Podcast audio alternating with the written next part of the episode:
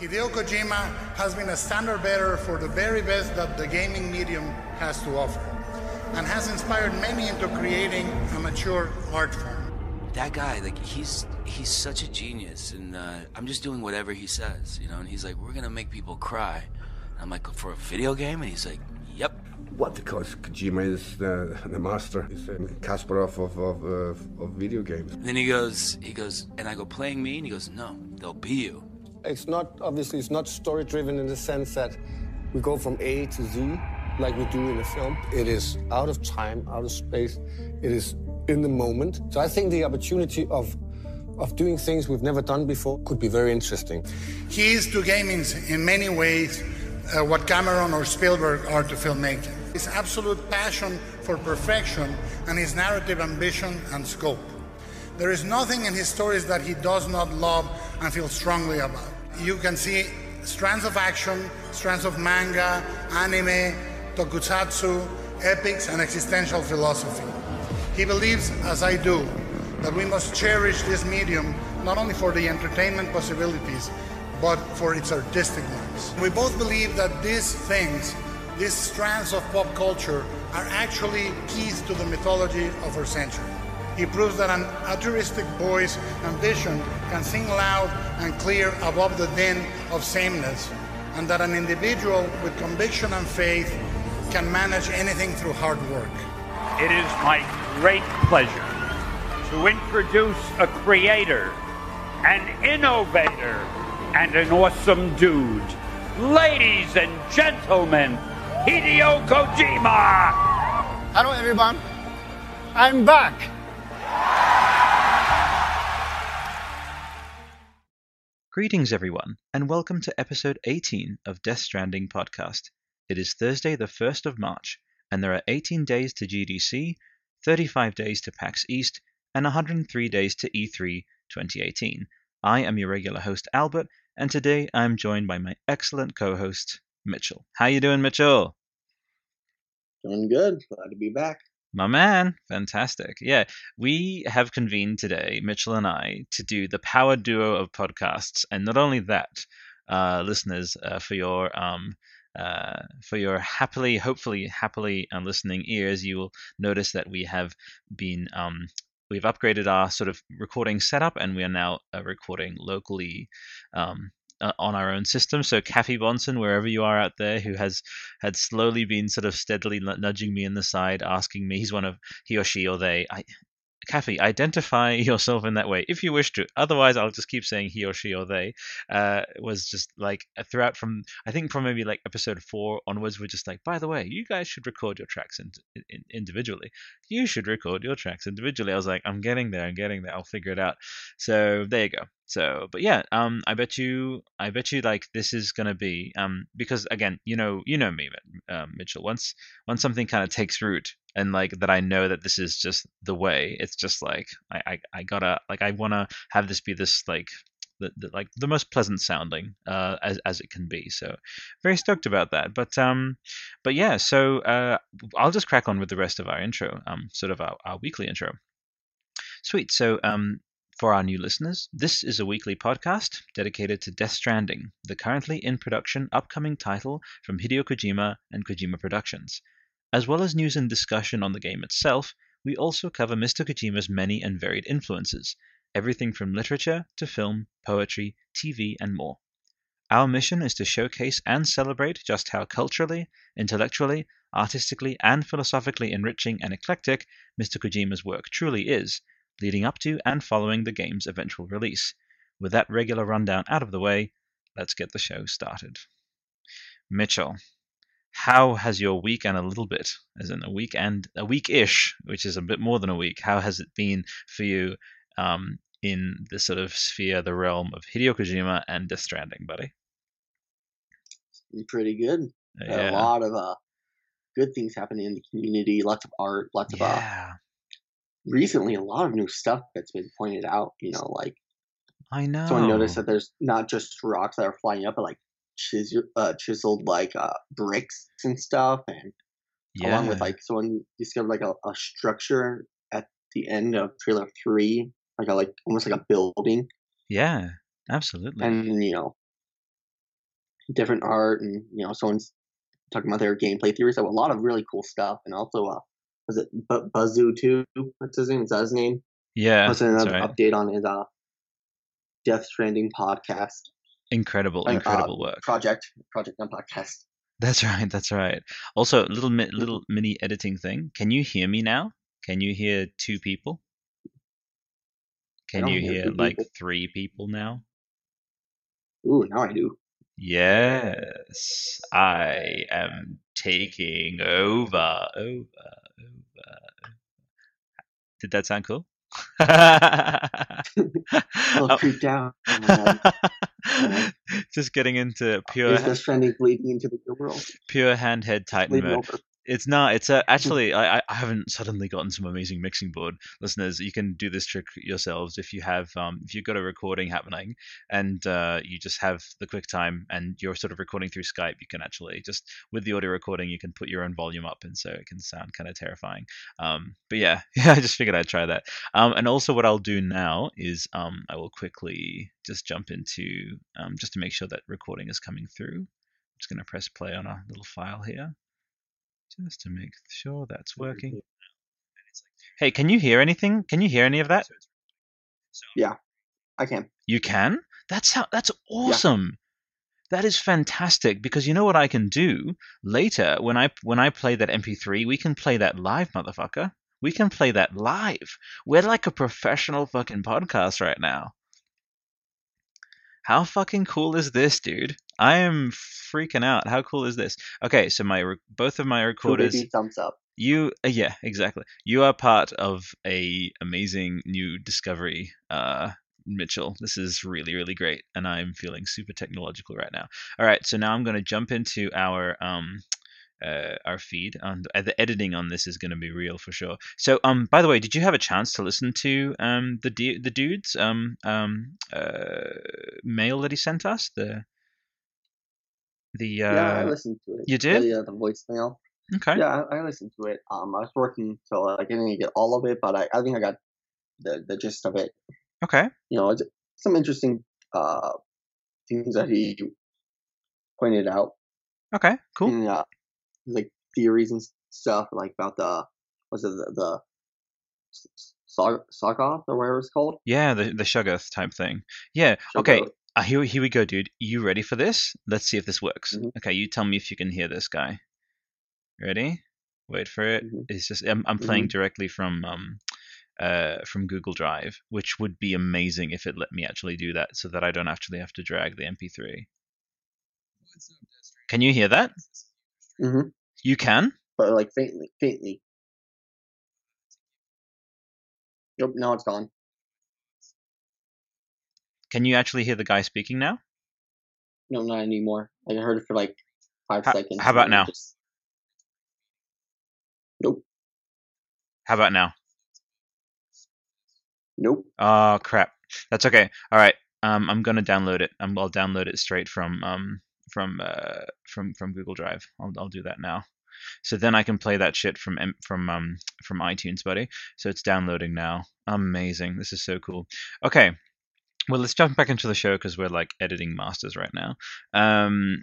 Oh, is that already finished? Holy shit. Nice. Oh, it's already finished, dude. I can I can I can play it for you now. Yeah. Okay. I'm gonna play this for you now, dude. Are you ready for this? You're not yep. ready. For, you're not ready for this. You think you're ready for this, but you're not. Mitchell, don't lie to me. Can you hear this? Uh, nope. Oh shit.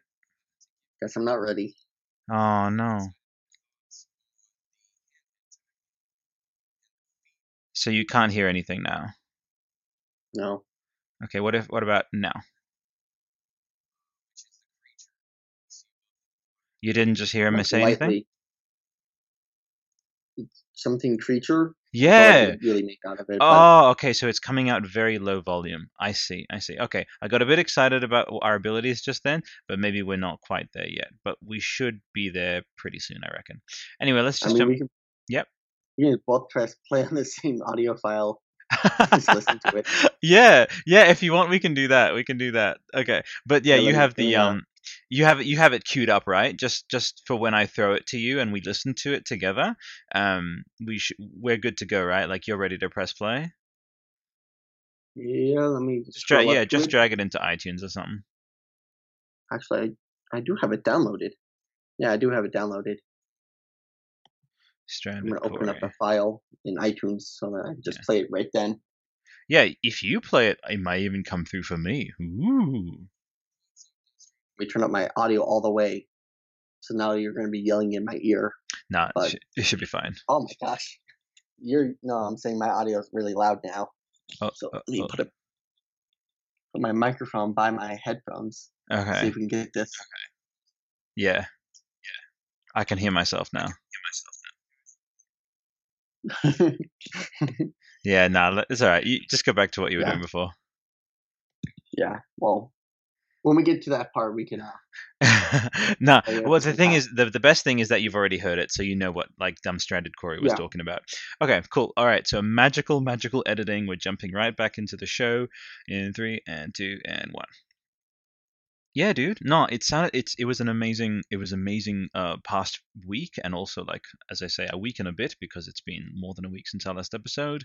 But you're right. Um, so Bozu, whatever that sort of that that uh, that awesome um contributor on the Reddit, he he's been doing uh, he or she or they have been doing phenomenal work. It's actually been a super vibrant uh past week and week and a bit over at uh, the um, Death Stranding Reddit, where, which is sort of our point of origin where we sort of arose from. And um, I yeah I have so much much to dive into. And listeners, uh, on this episode, we have our very first um, mail. Uh, uh, on this episode, we have our very first uh, voicemail that has been submitted by user um, Stranded Corey, and he and his wife are like they create Death Stranding theories together, and I'm in love with them both, and I can't wait to have them both on the show, which would be really great. Because how cool is that? It's like, yeah, um, find you someone who can do both and everything. It's just like, oh, marriage, oh, life, oh, doing all the coupley and married people things. And then, oh, yeah, we also come up with Death Stranding um, theories together. How cool is that, Mitchell? Pretty cool. I'm jealous. I know, it's really lovely. And yeah, like, and this kind of reminds me of that episode I did with Ray of like just talking about the Samuel Beckett stuff. And uh, yeah.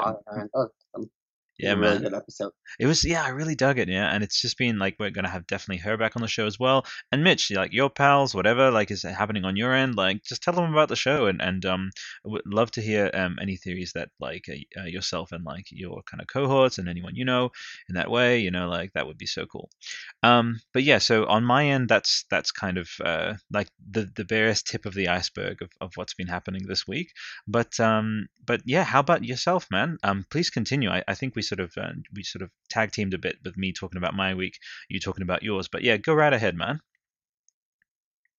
Well, I uh, worked on uh, some heavily inspired writing uh, based around Death Stranding and uh, Kojima's works and stuff, but that's mm. more personal. Okay. Not really Death Stranding related, but I did do some stuff. I made some Death Stranding fan trailers. Mm-hmm. Uh. You saw. Yeah, I loved them, dude. They were so good. Absolutely, and like again, like tying all three together with the annihilation. Was that the annihilation music? Yeah, yeah. There's a there's one. The first one was the annihilation kind of themed, where it's very like slow and dramatic, and then slowly building up. And another one was a Blade Runner uh, approach to it with a more fast paced editing mm. to it. So so good. Yeah, and I like yeah, and just here's the thing, uh, listeners. Um, so Mitchell really, in every sense, is Mitchell in every sense is like one of you guys uh, and gals, and like everyone on the on the Reddit there. It's um, it's really it really is about just like uh, allowing what Death Stranding kind of brings us in terms of this setting, these characters, these themes, to definitely like catalyze like either you know theories or like um, as you know Mitchell has been doing like media projects. Uh, we've had some phenomenal um, artwork as as as as you mentioned earlier, um, uh, Mitchell on, on the subreddit, and um, as again you know I've been alluding to like this expansive thing, and like I plan on like fulfilling that completely because this expansive kind of uh, past week that it's been because we've had a bunch of Twitter activity. In fact, Mitchell, if you can believe it, this is the first um, a podcast. Uh, the, this is the first Death Stranding um, sorry, this is the first Death Stranding podcast that actually, um, uh, you know, is uh, we're going to talk about all the casting, like the Troy Baker and the Emily O'Brien, like you know the Emily, the Emily O'Brien and Troy Baker casting, dude. Oh, it's man. so good. I know. there's so much news that's been uh, popping up. I've just completely forgotten about that because there's like so many different things happening. Yeah, that's right, and and which is again a great testament to like how um, creative and like resourceful the and um, and, and, and sort of multifaceted the community is um, over at the Death Stranding Reddit. And um, you know, people are like looking at song lyrics, people looking at like the there was someone who brought up the low roll profile um, and and sort of uh, kind of matched it, you know, to Norman Reedus, and it matched at all these like awesome points. And you know, a, a cheeky comment at the bottom was like a sort of grounding comment was like that could match anyone's sort of like profile. But I have to agree with OP on that one. Is that yeah, but that's true but it matches norman and that's important and that's cool you know so it's just about making these like again you know um, having fun making the connections never taking it too seriously but uh, i'll be actually reading today mitchell um, i'm sure you've seen with the pre-recording post that we've done um, you know how every every time we record we or at least most of the times i, I want to make sure we do it every every week actually. Um, we record uh, we sort of yeah we um, we submit this uh, yeah this um, this this post to sort of kind of galvanize the community and sort of have them sort of comment uh, on what we're doing. And sort of it's just this sort of uh, this post that sort of yeah like tips people off that we're recording and like what they want to share. We have so many really awesome like articulate um, and insanely intriguing uh, um, theories that have been shared. Um, have you checked out the sort of pre-recording post that we did mitchell? Yeah i'm checking out now. Yeah. Some interesting stuff. I like how you say I'm checking it out now. You said it so quickly. It was like bound chicken wow wow. That's what it sounded like. I was like, okay, I can get behind that. I can get oh, behind. Oh no, that. I just pulled it up right as you're saying like, have you have you seen yet? I'm like like pulling it up right to see that. So that's all good. That's all good. But yeah, um, so listeners, um, just figured I'd let you know in case this is your first episode of Death Stranding podcast. Um, we do have a structure, even though we definitely like heartily encouraged like tangent taking, as you've probably experienced a little bit there. Um, so I would like to go over sort of what lies ahead with this episode and with all of our episodes. So we begin the show with what we're kind of in the middle of here, which is sort of a general kind of catch up. Um, uh, you know, we are going to dive into our mutual sort of Reddits. And the thing is, what's great with Reddit is that you can look through your comment history and your post history, and we can just like just cover everything. We can really take our time with that. So we'll each sort of discuss how our past week was. Again, like literally, just not just sort of the generalities. We'll dive into that. Um, so that's going to be our first segment. So just like catching up. The second segment is the Reddit rundown, where like we each sort of again, as I mentioned, jump on the Reddit and uh, and just go a little bit further in depth with like um sort of maybe speaking uh, and, and, like about specific posts, you know, um, kind of thing, and just like kind of that general, um, you know, giving sort of shout outs sort of here and there to a few like high effort kind of posts.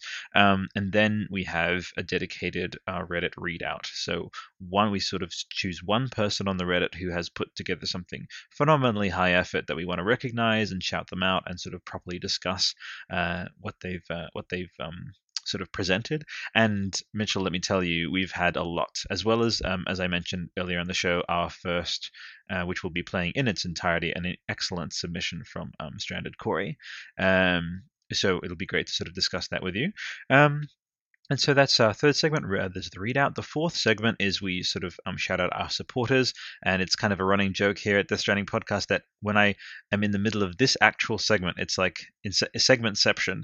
When I'm in the middle of saying that I'm going to give love and um, and like appreciation and just like gratitude to the supporters in this actual segment, I lose it, and as I'm doing right now, literally meta. I just want to just um, take a moment to just thank all of our supporters and all of the people on the patrons that uh, we have uh, the, the, main Patreon at patreon.com forward slash interactive artistry. And then we have the uh, patron podbeans, uh, which are, and we have one for each of the dedicated shows, which is, um, again, it just essentially means if you want to contribute to one particular show or you want to contribute to all of us, like you have that option. Um, so again, uh, Yusuf is one of them. He's been commenting me, he, uh, commenting to me. he's in the $15 tier and that entitles him to like a pin that I'll send him. It's, he's chosen the sort of God of War pin. I'm actually going to be overhauling all the Patreon stuff so that it's all one standardized thing. And then what it is is you sign up to it, and then you let me know, okay, which, um, if any, you know, because we're going to have a five different categories. One is God of War, one is Fumito Ueda, one is um, Death Stranding, one is um, the Shadow Dome, and then the fifth one is uh, interactive artistry. And so, depending on whichever one you pick, I'll then sort of customize um, the yeah, like your your tier specifically to that podcast if you want. Otherwise, you can go with our general one, which is the interactive artistry main one. So it's going to be pretty exciting stuff. So please look forward to those updates soon. Um, but needless to say, and just tying off this sort of mini thing, which again it always ends up being this. I just because like it's important to recognize that and feel free. You know, podcast apps are specifically designed to fast forward through this stuff if you it's not relevant to you or if you don't care. Um, without these people, Mitchell, um, it just it, it, although the medium itself and what's happening in the medium is is worthwhile unto itself to begin and have this discourse about, it sort of is like breathing to me. Absolutely, um, these people who um, just give of their own time, give of their own um, investment and their own like financial uh, trust of us and, and like investing in us. It's um it's beyond description. I always fall short of um of actually properly being able to articulate how grateful I am uh, to all of you who support us that way. So um, did you have anything for the supporters, Mitchell? Thanks for listening. Thanks for uh, yeah supporting the show. I mean, yeah, I think it's a huge sacrifice to donate to you know two dudes talk about Death Stranding for like an hour and a half. I know, it's, but it's, again, it's just like because what it does. Here's the thing, and um, you know, I talked about like how we've been a week and a bit. That week and a bit really is because we are currently still at kind of our main gigs, and the obviously the goal with interactive artistry is to have this grow with those testaments of amelioration I've been handing out. Um, you know, we recently gave one to Nicholas Suttner, to Yong Yea, and um, to uh, Jason Weiser of the Myths and Legend podcast, who is you know doing that collaboration with the god of war guys. Again these people who have contributed significantly to the medium we want to actually sort of step up to that sort of um, institution um, aspect of what we do which is we want to be yeah like uh, an organization in that way uh, for the appreciation of this medium like um and then look literally the sky's the limit museums blah like this is probably chuckle worthy at this stage being so many years out for something like that but um, needless to say a studio and just building interactive artistry into this um, kind of um, yeah, this sort of hopefully you know humbly I would humbly say like a staple of this medium so that it can be something that changes. And amelioration means to better. And you, any patrons out there who are helping, you are helping better this medium, and um, uh, and the recipients of the testaments as well are doing so in that way with with their work. So um, it's all about essentially providing this platform, this avenue, this outlet for recognizing all of you out there, games developers, even cosplayers. Um, we had Ronan cosplay on God of War podcast who who spoke about how like like um, how much of an emotional investment it is doing his craft and how uh, like like the connection he's for, he formed with Kratos like to to do that. So it's every in every respect there's no there's no restriction. As long as it betters the medium to yourself personally um, and it enhances it uh, um, you know at large as well in, in terms of that, that wider scope with the world and the you know the way that this um this medium is is sort of um uh, yeah that, that it's treated and that it's recognized. We want to have it have people see the full suite of its like nuance of of it being this emotionally, spiritually, psychologically um, deep and engaging um, and stimulating and inspiring medium that uh, yeah can change lives definitely. So figured I'd mention that again. So again for new listeners, I say it here. I'm in the middle of the rundown invariably I just like jump in there, give my gratitude, and then like because I've sort of done it now, um, I don't actually have to do it later. So there you go. That's the running joke. Maybe it'll change down the line. Um, the fifth topic is the main topic of this episode, which Mitchell here he has been with us for three of our um, of our breakdowns um, of the, I believe, the third, fourth, and fifth minute. Today we'll be breaking down the sixth minute, which is the handhead titan and the feeder, so or the gestalt feeder, which is um, gestalt means something that's combined of sort of different sort of things. And um, uh, as you'll hear uh, later, our good friend, who we hope to have many, many more messages from himself and his wife, amazing Death Stranding theory crafters, um, you know, artists go wild in, in like doing drawings of them feel free it's adorable i agree like go nuts like and get in touch with him for sure he's just yeah user um, stranded corey uh, definitely i want to see that out there but he basically says that it has a tail and is like even though this crazy thing which again has these kind of shoggoth like like qualities it has this crazy tail uh, which again, it's like, oh, are you going to go full chaotic and be this thing that's like no discernible shape? But why do you have a tail? Like, it's really intriguing. So we're going to dive into that. So that's the main topic.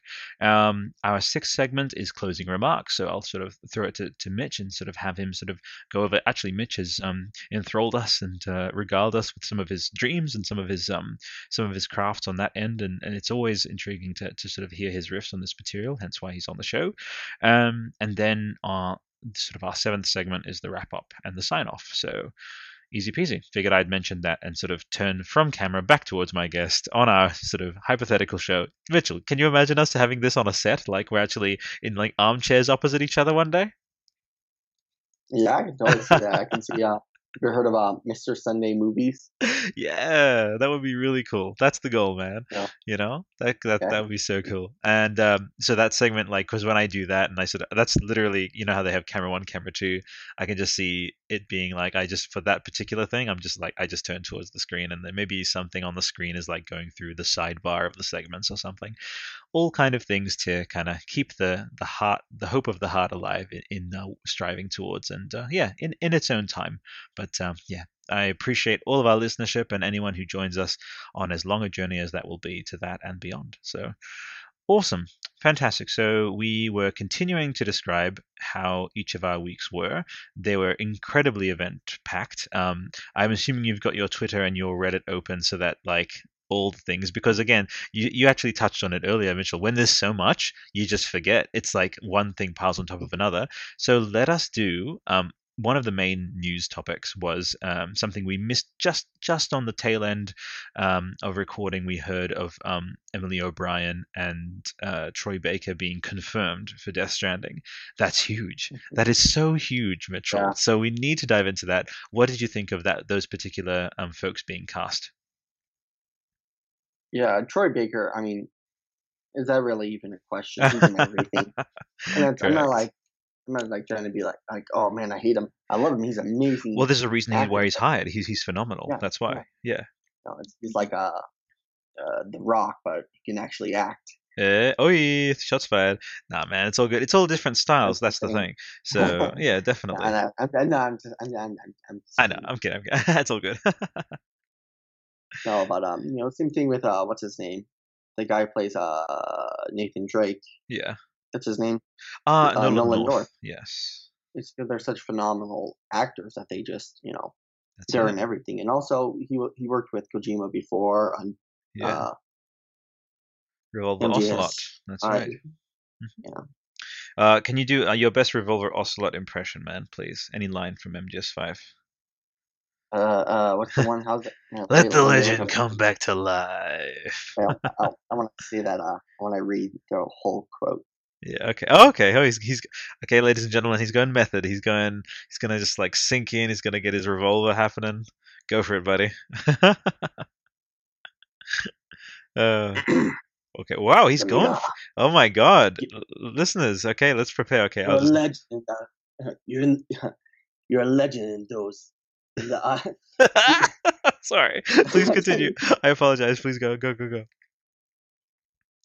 You're a legend in the, uh, in the eyes of those who live on the battlefield. That's why you have to handle this mission on yourself, by yourself, yourself. sorry, sorry, I'm sorry. That's so good. Please continue. Okay, I'm a little tired right now. I have I had a little too much coffee to stay awake. That's great. No, it's okay, amazing. I'm gonna, I'm gonna say it in one go. Okay, three, two, one. Go. You're a legend in the eyes of those who live on the battlefield. That's why you have to handle this mission yourself. How and where you make it, well, that's up to you. Now go. Let the legend come back to life. Holy shit! Damn! We just got Revolver Ocelotted, man. Damn. Fantastic. That was actually really, really good, dude. Absolutely. I love it. yeah, well, now I can't I can't even. I'm not gonna actually try. Like that's let's just leave it at that. Yeah. I mean I will say, um uh, yeah, okay, because we did. Okay, Here's one. It's very it's very little. It's from when we did our breakdown of like the Stranding podcast. It what was it? Eh, sorry, they're threading the strands. Yes, um, that's what we call, by the way, listeners, new listeners. We uh, call our sub series of breaking down the trailer. It's episode within an episode. There'll be a separate um playlist down the line on the YouTube, and you know hope maybe we'll even release it on the feed.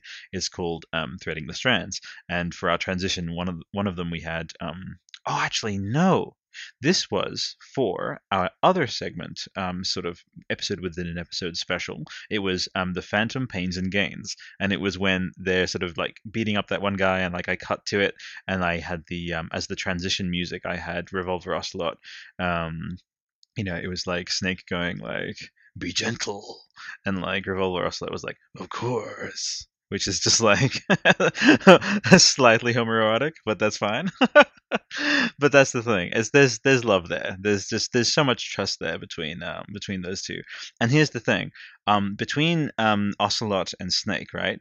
Like the, the the the the insane thing about MGS5, which I want to dive into with our other co-host, by the way, listeners. His name's Dean. Um, is uh like it's it's the latest game that we have right? Before we're actually going to dive into it not too far from now we'll, we'll wrap up threading the strands but we want to have um, um, dean back on because he's leading that thing and it's basically how can we use mgs5 as a blueprint um, uh, for what um, uh, death stranding may become and what do we want to leave behind and what do we want to carry over? So that's kind of the premise of that.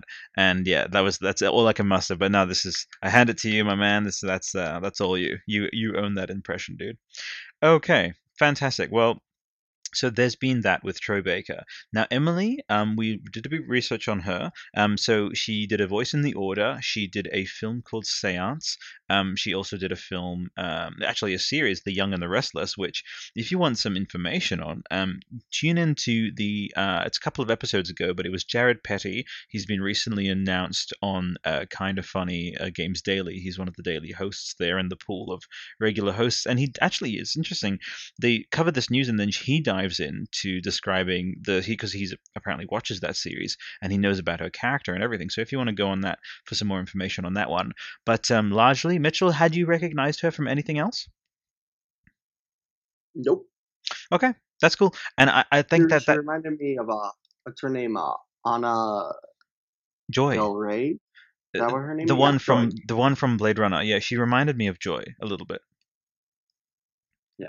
Ana de Armas. Yeah. Is Sorry. that is that Ana de Armas or is um Love played by Ana de Armas? I need to know these things. I will educate myself and become less ignorant by next recording, listeners. I certainly will. Um, quick little roundtable. Who is your favorite performance out of um Blade Runner 2049? I'd have to say, uh, Love. Love, Yeah. I think she did the best performance in the entire movie. Like with her tears of like, be, like you could feel the way she was manipulated throughout the entire film. Mm-hmm. Uh, by uh, by uh Wallace. Mm-hmm. Is that is that was yeah, Wallace? And you know, he just uh, you know, he just he turned her from like this uh, you know, this innocent person into this like killing demon, only seeking approval from one person. Mm. That's a much better. She's a much better villain than uh Wallace. I'm glad she was the main villain in the movie rather than uh, what's his name? Simply because uh, Yeah, you mean just a Niander Wallace? Yeah. in the Ender Wallace, he's just like boring and he just blind Yeah. and like wants to have a next generation of robot children. But Yeah. she was like, she killed people and she like, oh man, uh, my favorite scene from her is when she uh, uh, there's two scenes. One when she breaks the glass uh in uh Lieutenant uh what's her name, wherever the lieutenant the police chief's hand, he like breaks it and she like with no remorse and just tells her she's gonna tell him that like you heard her first and like just stabs her to death. Insane. Also, Mm. um, the straight up brutal part where she goes, she turns to Joy, and she tells him, uh, tells her, "Hope you enjoyed our product." Uh, she kills her Oh God. uh, because uh, simply because you know, uh, uh, K is uh, is an android from Wallace Corporation, so they're both products from the same corporation. Mm. And so like everyone thought it was like, oh, he's saying it, she's saying it to him, but it's the other way around. Right. like kind of like twisted nature to it.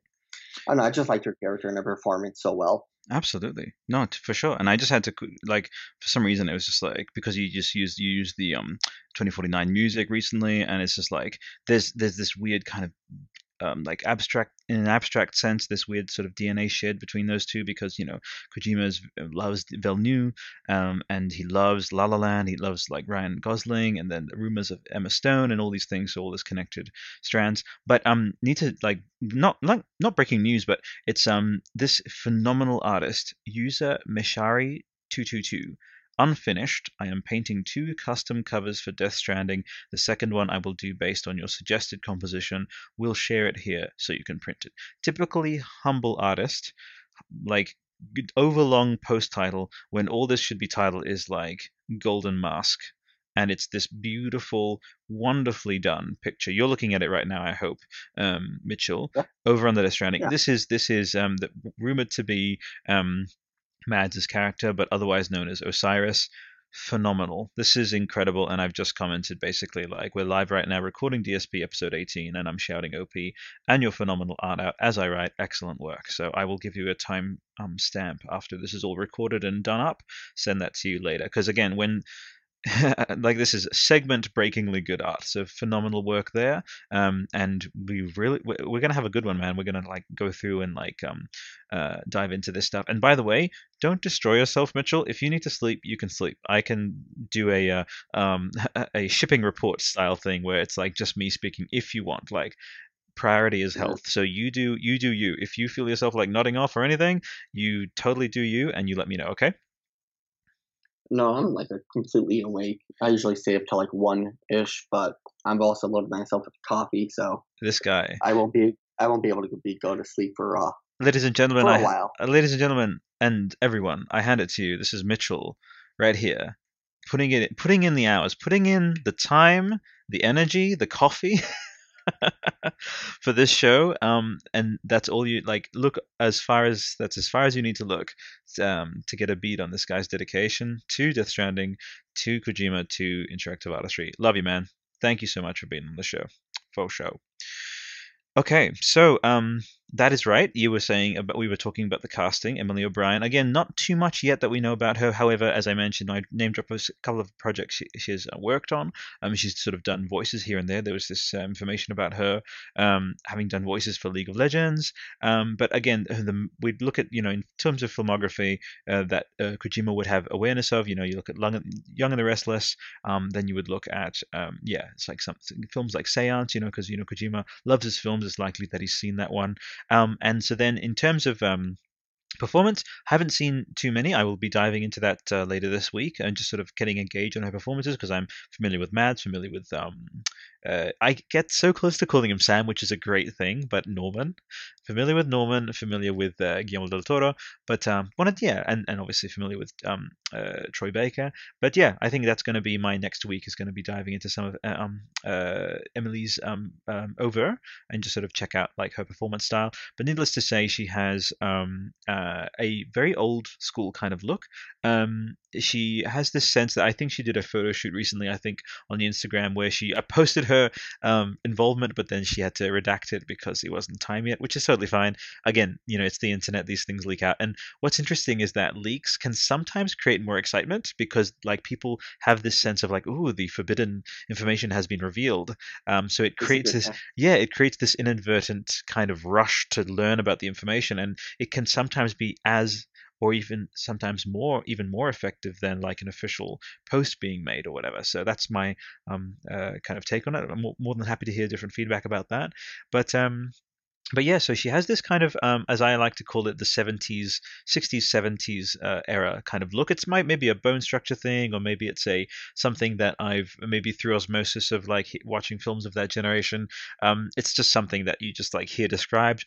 I don't know if it has something to do with the way that people casted films back then, that they chose a particular type of like people were like, um, I don't know if you know what I mean, man. It's like the it girl kind of thing. Um, she has, um, there's actually some shared kind of aesthetic vibes between her and Emma Stone as well. I would rec- I would say, um, but more than that, there's just this sense of, and she has enormous like presence in sort of how she kind of holds herself. There's this. It reminds me of um, there's uh, the woman who was cast in the Twin Peaks. Um, uh, she was sort of um, uh, David Lynch's character. Uh, his um, sort of um, uh, yeah, like was she was she was like a, a law enforcement, um, so FBI rather, FBI agent, um, and she's sort of this um, uh, I, I need to I need to find out her name. I think you, you saw um the latest uh, season of um of Twin Peaks, didn't you, buddy? No. Oh, that's cool. I haven't. I I I haven't gotten into Twin Peaks. Like I've watched the first few episodes, but I just been pretty uh. It's like I wanted to get into it, but just never have. You know that's, what I mean? Yeah, that's all good. That's all good. Um, and we're looking. I believe it's. I think it's Tammy uh, no, Chrysta Bell, that's her name. And so what I say here is that so when I and I, I have this um, I have this impression from um, other folks as well, like Ray, for example, my, my partner, my girlfriend. It's just a thing that you can just see that it's just how someone holds themselves. And I think who else? Let's just throw throw a few things out. Anna Anya, Anna Taylor Joy as well from The Witch, uh, Robert Eggers film, and um, she's also going to be in New Mutants. There's just this um, other I call it the otherness, and it's like that they are from another place. And I and I've said this before we actually uh, Ray and I dive, dove into this on I think episode four or five or something. It was on one of the um, first few episodes where we talked about sort of the trailer in length, and it was the Samuel L. Beckett episode. Um, and um, so uh, Mitchell, I want to feel this too. So you know, you have picked up, I'm sure, on how um, Kojima tends to uh, cast or maybe be drawn to the other. You know, the concept of the other is literally it's very self-descriptive. It's things that aren't the common um, things that aren't the common way, the common aesthetic, the common what have you.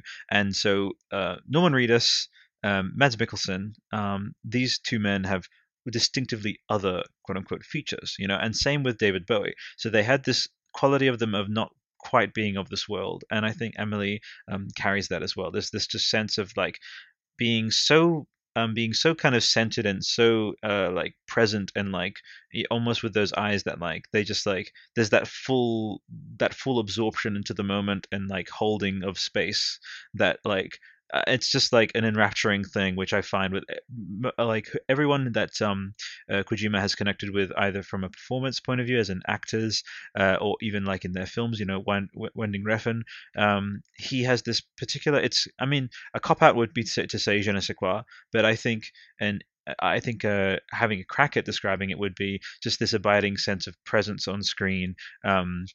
Something that sort of permeates uh, from the screen into your own kind of like it's almost like you feel just as watched as you're watching them you know? It's really it's a really nuanced kind of feeling and i think emily has that in spades so. Did you have any sort of um, impressions just from like the vibe of emily um, and how it could fit into death stranding um, mitchell? I think hmm i'm just looking at pictures of her i'm looking at her credits and stuff. She looks like with all her acting roles, and I uh, I think she probably could probably could do a decent role, but I've never seen her acting, so mm-hmm. it's well, hard to say. Yeah. So I'll have to do some research over this, you know, next week or so. Yeah. Um, but she is what I think that Kojima found her from is not from one of these strange, you know, UK shows. Oh, uh, not strange, but just mm-hmm. UK shows that are like more for a general for a specific audience because she is on the title Days Gone. Mm. Oh yeah, that's correct. She plays actually, I believe, the um, opposite Sam Witwer. Um, yeah, she plays Nicole, um, which is I I believe that will be a full motion, um, a full performance capture role as well. Um, which you've seen, we've seen photos of um, Sam Whitmer, Sam Witwer all sort of um, geared up and ready with the dots and everything. You know, doing the performance for Deacon St. John, which is the protagonist of Death of um, of Days Gone. Um, so yeah, it, it, seems as though she may have already done some work for that, which sort of um, sort of uh, uh allowed her to be very like suitable and like kind of like slide in like duck to water, you know, into the whole um uh, sort of the capture volume and, and that whole process with Death Stranding. So which is really good. Yeah, I, I maybe there's a chance, um, Mitchell, that um, she was hired uh, with that in mind. That it's like, well, we had the SAG-AFTRA strikes. Um, we maybe who knows? Like uh, this is just me speculating. It's it's it's uh, equally as likely as she was hired a couple months ago, or sorry, uh, even like far be, far before the SAG-AFTRA, and they were just waiting for her to um uh, for them to be able to kind of commence uh, yeah like um everything, like all their activity. So that's why on the Instagram, you know, we've seen him like having like Norman Reedus having noodles and stuff, you know, mm-hmm. and like them kind of get, getting started again, which has been really good. But um, so mm, there's there's a question of that, but you know, uh, we'll, we'll all we need to know is just like a little bit more information on, on like the context of why she was hired but we may even not find out find out the details until like after the game's release but um but yeah no please continue man i sort of jumped in um uh, on there with you man yeah, I well, he went. I mean, I think he. this is my speculation, but mm-hmm. basically, I think that he went when he was on his tech tour, tech tour 2016, when he got um, Decima. Mm-hmm. I think uh, he. I think he went to the Days Gone studio, whatever studio that is. Yeah. So he, I, my. Oh, Sony my, Bend. Sony Bend.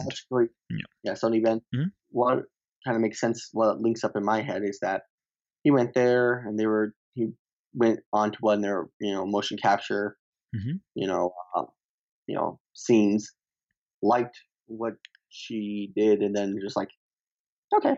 Yeah. Put her put her notes and then like you that's know, right. also yeah. i looked up a pic i looked her up and then an image of a, a of a reference from a digital emily from uh, chaos group labs Oh, the picture picture of her uh, digitally recreated in a in a game engine. Oh, wow! Uh, can you um send that to either post that to the Reddit or like you can send it to me? I, I, I'm really interested so in I that. Can't, I can't tell if that's actually her or if that just like shows up. Cause okay. I don't know. That's I'll all good. Just send it to the group chat real quick. Yeah, absolutely, man for sure. And so then so yeah that's basically that. And again it's no it's nothing on like uh, you know we sort of did a bit of like fun kind of voice impressions and stuff earlier with troy. But um and it's very easy to be like oh troy is excellent and just to sort of not really take that moment to, to set aside time to sort of recognize the man because it's you know once you become recognized for just that level of quality and that level of uh, involvement in the industry and everything it's very easy to be like oh well it speaks for itself. But um you know if you do that too often then like we forget to talk about him. And i that's the furthest thing from from the case for me because uh, Toy uh, because um Troy Baker is is on another level. Uh, he's on his own Troy Baker level as far as I'm concerned. I think the first time I encountered his work was as um, believe it or not, even though he's been doing uh, what he does for many many years before um, Booker DeWitt. It was the first time I remember seeing Ken Levine um, you know, uh, backstage with him, uh, you know, uh, like workshopping Booker and and um, and his relationship with Elizabeth, and um, and I found that like completely engrossing you know? Um and and like it's it's funny like um when i was uh it's like i took that i took the sort of time to sort of dive into the sort of um the making of uh, of all of that. And i was just I like the guy like he, he what is he? He plays he plays guitar. He uh he, he does like uh like he like I mean, he's involved in like uh, he's involved in so many projects, and um, so it's just like he's that he's that like, and he likes like weird, weirdly like colored socks and stuff. So he's super eccentric. He has this kind of old soul, but he's this consummately like modern, but also uh, classic kind of performer. Um, which I want to feel this to you, Mitchell. Um, do you think this will be our first look of uh, at um, we'll see uh, Troy Baker in the game, but it'll be him so it won't be a, the Joelification of his like skeletal structure and anything. Uh, it'll be him actually like depicted as him because that's what seems to be the case with you know obviously Sam isn't being modified into someone else, neither is Mads. Do you think we might uh, actually see um, Troy Baker for the first time in, in in the sort of digital flesh? Yeah, I think that's where Kojima's heading to. I think that he's trying to give recognition to the actors and the, a lot of their hard work. Usually, a lot of voice actors, even the most famous ones, you know, like uh, Mark Hamill's Joker, mm-hmm. they're still locked behind the character. Yes. You know, like so they they're locked behind this character. So like, uh, there's like only hardcore fans will you know like oh hey that's a like whoever if they see an actor or even a mm. voice actor by recognizing their voice, but typically, you know, they they go unrecognized. So that can either be a good thing or a bad thing, you know. That's right. That can be can be a very good thing for people that don't want to get you know swamped by fans. True. It be a bad thing that you know no one ever recognizes your work unless you're at a convention, you know, True. or on rare occasions. Absolutely. But um, I think that he will be portrayed as the actual actor. Same Mm. thing with Emily O'Brien. I think that they are. Uh, It'll be one to one. It'll be just like how Mads and Norm and Norman, yeah. Um, so he was he performed beautifully, uh, uh, um, in in, in Bioshock Infinite across uh from the arguably even more beautifully talented um, uh, Courtney Draper, who portrayed um, Elizabeth, which was a breakthrough in, in AI. Uh, I, I, certainly think it was a breakthrough in storytelling and definitely elevated the medium unto itself. We'll definitely be having a dedicated episode of interactive artistry to Bioshock Infinite in the um, Love at First Play series because, uh, you know, for a certain spell of time, I had only really played maybe a handful of games across a couple of years, um, which was, you know, Journey and, um, you know, by that game company and yeah um bioshock infinite. So it, it, sort of has that kind of space for me. So there's definitely sort of a vast swath and kind of ocean of love for that uh, work um, with uh, ken, Le- ken levine and uh, courtney and troy. Um, and then um, as we know troy acted against um, and with um, ashley johnson um, which uh, again we you know it almost needs needs no iterating. The the accomplishment the feat uh, the legitimization of of the medium as art that the last of us was and and um, the leveraging of its of the of the medium's interactivity inherent sort of um, aspect of you know input being kind of the um, avenue into the emotions of the story as neil druckmann describes it's on another level and so troy comes from that now again we need to emphasize that like he's doing Last of Us 2, which Dean, we haven't even. Can you believe, Mitch? I don't know if, how many episodes you've been on with Dean, but he loves Last of Us. So to hear the fact that like we're gonna get Joel in Death Stranding. Like, I, am gonna have to make sure, like, I I uh, even out the levels there because he's gonna freak out. I have to make sure we don't like, you know, um, send any of our listeners sort of uh, ears to like the grave, you know, because it'll be crazy to hear him like celebrate that. Uh, yeah, um, but yeah, needless to say, Mitchell, like, um, uh, Troy is, is a phenomenal performer, and it seems as though like he performs really well uh, against like a, a female counterpart uh, in that he's you know with Ashley and Courtney Draper as well. Um, and so I think uh, possibly they may even be like uh, tied in together because he she was there on the set with Troy. So there's a case, there's a chance of them uh, being maybe from the same organization, uh, probably very likely acting in the same kind of scenes together. Obviously, super likely it's you know they were on the sort of capture stage together. But again, for me, because my brain works this way, it's like oh, okay, so they maybe they both worked for Bridges and Sam is the I get this impression of Sam being you know again other and sort of outside of uh, the sort of regular structures of like an organization or anything. So I could see maybe um, you know Troy and Emily being part, part of the same organization. That's complete speculation. Emily might be this like dimension traveling Ludens type person. But speaking of which, we have also received, if I'm not mistaken, buddy, we have received word of possible um, involvement, like corroborated by photos, which I will dive into later when I jump into some of these posts by some of our awesome um, uh, regular Redditors and contributors of Diane Kruger. We discussed her on the earlier shows. However, we've seen literally like Kojima in the same photo with Diane Kruger. Again, it could may simply just have been, you know, Norman Reedus there with, you know, Diane and he are together, I, I believe. Um, but what do you think, Mitchell, of the actual, like the increased um, possibility now of Diane Kruger Diane Kruger possibly being um, involved in Death Stranding? I mean, it's possible. I mean, it, it still goes along with the kind of uh, I don't want to say B-list actors, because that's not the right term. B-list is usually like yeah, it's you know, all relative now, man. yeah, not like B-list actors, but like uh, non-mainstream actors, and it doesn't mean they're bad. I mean, just yeah. means that they aren't, you know, hmm. Super to make like uh whatever whoever uh, Tom Cruise is or whatever, but they're still amazing uh, actors and actresses that have worked in smaller projects that they're getting recognized for it. But honestly, right now, at where it stands, it's becoming less and less of a uh, possibility, even with these new photos, simply mm-hmm. because she's in a relationship with Norman Reedus. They've Yeah. been dating for a year or two. It could be as simple And as that. I It really could. It, the only thing I think that's hooking us into this is the fact that she um, vaguely resembles the female Ludens that was drawn. You know, um, there's a possibility, uh, I suppose. But you know, it's always fun to um, to speculate. In fact, uh, um, not to jump in on you here, man, but we have a an excellent comment which I love, which um, I want to make sure that I find it in time. It is from um, okay user noise reads. Why do all of you guys want the game out so quickly? Look at all the fun we're having. I honestly don't understand why people are praying for 2018 release and so on. Personally, I'm hoping for late 2019 at the earliest.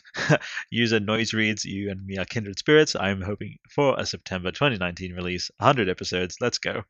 It'll be our 100th episode by the time that rolls around. Um, and I don't want to lose you guys. Let's not trade all the speculating, the endless Twitter and Reddit refresh during events E3 TGA for a weekend of gaming. Also, I feel 2018 is just too early, and it would kind of worry me if they announced it that early. So, some great um, comments beneath is like, you'll still be speculating on what the game means 10 years after it comes out, just like MGS2. That's from um, user Rom Truffler. So, um, incredible. What do you think of that, Mitchell? I, I, I agree. It's there's so we're having so much fun. you know, I don't think, uh, you know, uh, I, I, I'm sure you heard the episode where sort of Dean and also Daniela were like, why did you tell us about Timefall? Like, let us th- figure that out ourselves. Like, they got a, not angry at at um at Kojima, but they were like, hey, why'd you tell us that? Like, kind of thing, you know, but playfully as well. Um, but I happen to agree entirely um with the user noise reads on this one. Um, what do you think, Mitchell? Well, I think that Kojima is really good at putting out quality games in short amount of time, Yeah.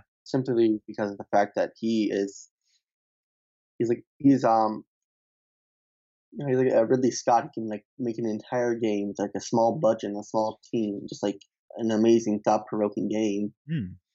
uh, easily. You know, if you think about it, uh, we got what? Let me look at the timeline. Got uh, Metal Gear Solid, and then what? Three years later, we got Metal Gear Solid: Sons of Liberty. Yeah. You know, and then three years later from that, Snake Eater, and then Mhm. a little about four years later, we got Guns of the Patriots. But between that, we got Portable Ops, just kind of canon. So let's see, let's see. Let main entries. Mhm. Three years. Three years. Two Mm. years. Yeah. two years, two years again. Uh, if you want to count Metal Gear Rising, uh, which is canon also, but not created by him. But if you go gra- Metal Gear Solid Five, and uh, the reason that one took so long is simply because he created a completely new engine. That's where half the budget of the game went is into this new engine. Uh, Okay. the Fox engine, which is the a very very good engine. Mhm. Like it was running Metal Gear Solid Five at 1080p, 60 frames per second on the PS4 base model. Oh. I don't think there's. That came out in 2015. I don't think there's any game that's running at 1080p, 60 frames per second at that like level. So Okay. uh, Crazy. But there you that's go. that's Yeah. where all the development went. that's where all the development went for the past you know about four what three four years Hmm. people like uh, there's the joke like oh Kojima's games take forever to make but I'm like honestly they don't take that long like you know? Think about uh think about uh, uh last about 2013 it'll be like what 2019 when we get that that's six years later Yeah, that's A right. long, long Like difference. I am totally in no rush, Mhm. and um, I need to shout out um, another user, uh, user Michael from the attic, um, has submitted a video. I don't know, sure if it's from him. I think it is. Death Stranding: The Power of Anticipation. Um, we have some. It's it's exactly what we're talking about. So, um, and I'm going to dive into this video obviously after this here as well because again, as I jump on, like there are so many new things. Again, it's one of the communities I'm I'm proudest to be a member of. Um, uh, you know, and to have yeah Nick John Reddit, you know, have that sort of um, interactive artistry sort of flair that he um, added to my comments is just phenomenal as well. Really don't take that for granted. Incredible. Um, and I just wanted to yeah shout out. So user Michael from the attic again. You can just take it from the title there. I'll be diving into it after the episode. But needless to say, just basically adding to your and sort of um, boosting your point there, Mitchell, is that you know the power of anticipation is um it's uh, it's on.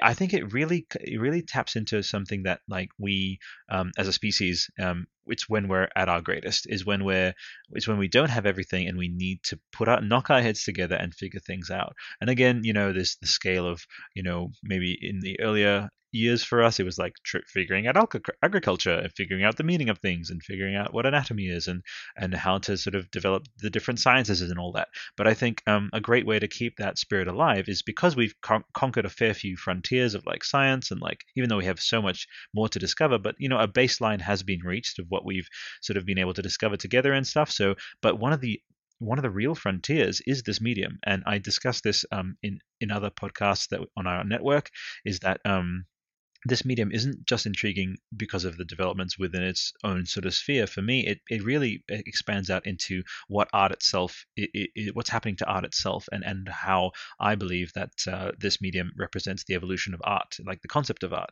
uh, completely, um, because of how like a new a new level of connection with the interactive experience, which is life itself, that this medium sort of represents the sort of um, uh, like yeah like in, incomparable kind of uh, like uh, ability to sort of directly reflect that because they are again, both of them are are it's they it's the only medium that shares that aspect so uh, of being interactive. So that's kind of what I'm what, what I'm getting at here with with Death Stranding. And in this time of leading up to its release, these amazingly worthwhile discussions are happening, and I want that to continue. And I loved also the comment about like, yeah, it's going to continue well after. So, but I'm I'm for me, it works both ways, Mitchell. If they announced, uh, you know, a 2018 release date, I wouldn't be disappointed. Would you?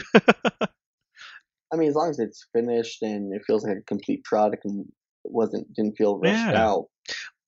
But by the same token, I would be totally happy with 2019, 2020, whatever. Like again, awesome. without being released, uh, the game itself is already creating these beautiful discussions, and it's helped along obviously by the sub the chosen subject matter, which is um, uh, even though like he says, oh, you know, I just threw this together. Oh, I, I, just want to, I'll make a game. Sure. Again, we talked about the 80-20 rule with Kojima, where for him, just the thing of like, well, you know what, I'll dive back in. It's what people expect of me. Nothing of what he's doing speaks of at all of like him doing anything thing to line up with anyone else's expectation. So I kind of think that that's half of a trolling comment that he has when he says that, because Death Stranding does dive like like the name itself. We talked about you know how stranding uh, can mean both uh, something being left and sort of abandoned, like stranded, and then stranded also means to have it be tied together. So there's that duality in the name, and then you know death death does do that. It's sort of it's what we all experience mutually that we all are kind of connected by death because we're all connected by life and we all have to die someday but we're also like yeah so that's something that connects us but it's also something that feel makes us feel isolated makes us feel alone makes us feel insignificant. So the the name is beautiful and and beautifully descriptive of what's being discussed you know and what's and what the the the title itself can like just even unto itself without even the game itself coming out like there is a culture that has grown. I think that that's also what the op of that video is um is sort of hinting at is that a culture of speculation a culture of d- diving into the deep deeper aspects of like the human experience and all of that. It's all kind of growing up around um, this game and and this creator Kojima and like the Stranding podcast is is very much a conduit for that and a sort of um, a node for that and a place for that to sort of um, uh, yeah, like um, express itself, you know, and, and through all of us, myself, you, Mitchell. Um, and so, yeah, I, I wouldn't be opposed to um, a, a, longer wait. Like we have so much, Mitchell, we have so much planned. You know, we're actually going to have Logan from uh, Fumito Ueda podcast on for our um, David Lynch special because he loves David Lynch, and um, you know, there was a whole bunch of David Lynch, uh, uh you know, inspiration, um, and it's one of his like sort of mm. closest filmmakers there. So, um, yeah, I don't mind that. I don't mind that at all. So um, I've uh, spoken for a bit. Throw it to you, Mitchell. Um, just um, shout someone out on the Reddit and uh, let's talk about some of what they've done. Hmm, uh, was it uh, Danny Angelic, Angelica Benini? The, did I pronounce his name? Oh yeah, yeah, the, the artwork. Yeah, yeah, yeah. That's right. So the one that I submitted of um incredible. Yeah. Uh, Dan, yeah, Dan Angelica Van, Vanini, uh, the sort of tarot card kind of duality piece. Uh, the the piece itself um, on the uh, DeviantArt is simply called Death Stranding uh, art, which again, it's this typical thing of super humble. Again, it's like in their DNA. They, they're never going to get rid of it. they just name things like, oh, Death Stranding fan art. But I have to just step up and be like, well, this thing is like, it's proper. Like, put this in MoMA. Like, this is the stuff. DeviantArt is one of, it's the, an, an ArtStation that, like, look there for real modern art. Like, I would really, like, argue until I had zero breath left and even beyond that um, what tends to be put up in some of these like show public showcases of these high profiles of like MoMA and stuff don't like hold a fucking candle to some of the amazing stuff you see on DeviantArt uh, and in this medium. That's a whole other podcast unto itself of the um, underappreciated art. I have this thing called the Elucidarium on on Facebook. If you want to go to that, it's where I post art like this and like underappreciated art that is just like, come on, like you know, Mitchell, like you could come across this in like a beautiful museum, couldn't you? Yeah. Oh, so there's so much talent out there. Yeah. You know, that's just like so beautiful and amazing. Like I just stumbled upon this thing, Death Stranding fan art by Vincent uh, Letang. Uh-huh. Uh Letang. Is this on the uh, Reddit or somewhere else? Yeah, on the Reddit. Okay. And I just saw it. Like I, it posted six days ago, and I didn't even see it. Oh my god! I have, to, I have to also, refresh. Yeah, no, no. Uh, yeah, Cactus Juice Addict. Cactus Juice Addict, my man, we're going to be shouting him out, him, her, slash he. I need to get my genders straight. I'm going to be shouting them out uh, later on the episode. yeah. Them. It's the most easiest. Yeah, I'll just I'll, I'll, just say they. Yeah, I think they's the easiest. Shout out to King Diamond, them, an amazing, amazing album. If I'm not lazy enough when I'm editing this, I will cut to some King Diamond right now. anyway, um, but no, you're right. You're right, dude. Um, a phenomenal work there. So, but you know what, uh, Mitchell, we are at an hour and ten. Uh, let's crack on, uh, just so that we sort of keep our structure. So we were essentially kind of in the middle of us catching up, but we we sort of again organically slid into um, you know Reddit rundown. Um, but it's time for our Reddit readout, right? And for this, I need to look. Mm. I can I look no further than the uh, post that we um, we're actually going to tie them together on the Reddit readout. Uh, we're actually going to say Reddit readout slash pre-record a post. So we want to have people uh, who you know took the time to comment on that pre-recording post and sort of shout them out because that's specifically what that post in particular is designed to do. So um, yeah, well, there you go. I submitted it. Um, Death Stranding podcast episode 18, the handhead titan and the feeder uh, records in 24 in 25 hours. Submit your suggestions, comments, theories, and topics below, and we'll address them on the show. Number one, we have Diet Cheeseburger. Could you please take a look at Low Roar tweet? He says, "Thank you. It was all Kojima's vin- Kojima's genius vision." Replaying to someone, he had he said, uh, replaying to someone said he loved the music. So again, a bit of um, English uh, sort of issues there, but that's fine. Um, I understand that like essentially they're discussing, you know, um, the yeah like a Low Roar sort of um, saying something a little quasi cryptic like uh, it was all Kojima's genius vision, which we can interpret as like like I believe wasn't that album created before Kojima discovered them, and how is it like what? So again, a mini little pocket of conspiracy there. Um, we have I Draw Robots say, and the day before tweeting, no idea he was a fan, and then Diet Cheeseburger says, yeah, I know, but why? Again, let's address that, but why? So Mitchell, what do you think Low Roar um, were trying to kind of uh, instigate here? yeah, or, or just like where do you think they were coming from? Do you think it's just a phrasing thing? There's no real substance yeah. to it. Yeah, I think it's a phrasing I, thing. I think it's a phrasing thing because it goes, if you read it, Authentic Low Roar album Zero, good stuff in 2014. Yeah. And then two years later, right after the trailer, it's like no idea. Yeah. uh, and huge thank you to Kojima and congratulations on the new announcement, E3 mm. 2016. That's right. This guy said, I loved your music. Awesome job. Thank you. It was all uh, Kojima's genius vision. Yeah. And then he replies, Thanks to him, I discovered your music. I've been listening to your two albums, and they're uh, are masterful. You got a new fan, thanks. And then you like did hand clap. Yeah. that's right. That's right. So yeah, I think that's pretty open and shut. Uh, personally, again, not sort of discounting the possible dimensions of that diet cheeseburger, but uh, just figured we'd offer sort of each of our respective thoughts. Again, not shutting down anything. It's just like that's kind of the vibe we got. But I'm happy to hear if you wanted to expand on that and uh, definitely get in touch about that. So um, underneath that, get ready. Make sure you're sitting down in a comfortable chair. Mitchell, we have Mr. slash Mrs. slash they rather cactus juice addict. Nice. Normally I don't have enough time to see the suggestion, topics, etc. post since it's only a couple hours from the recording. You guys should do the 24 slash 25 hours uh, before a suggestion posts more often. And I'm like, like this one, I like, and I agreed with them. It's like we'll, we'll do that from now off because um you know the amount of engagement we got with this post because of that 24 hours notice uh, is phenomenal. So I'll definitely do that from now on, Mitch. Um, he continues, uh, or they continue, really have been enjoying the latest podcast. At the moment, still at episode 15, but I'm taking my time with them, no need to hurry. But as always, still in love with them. Even though I'm not entirely synchronized with the podcast, I am with Death Stranding news, winky face. Topic suggestions.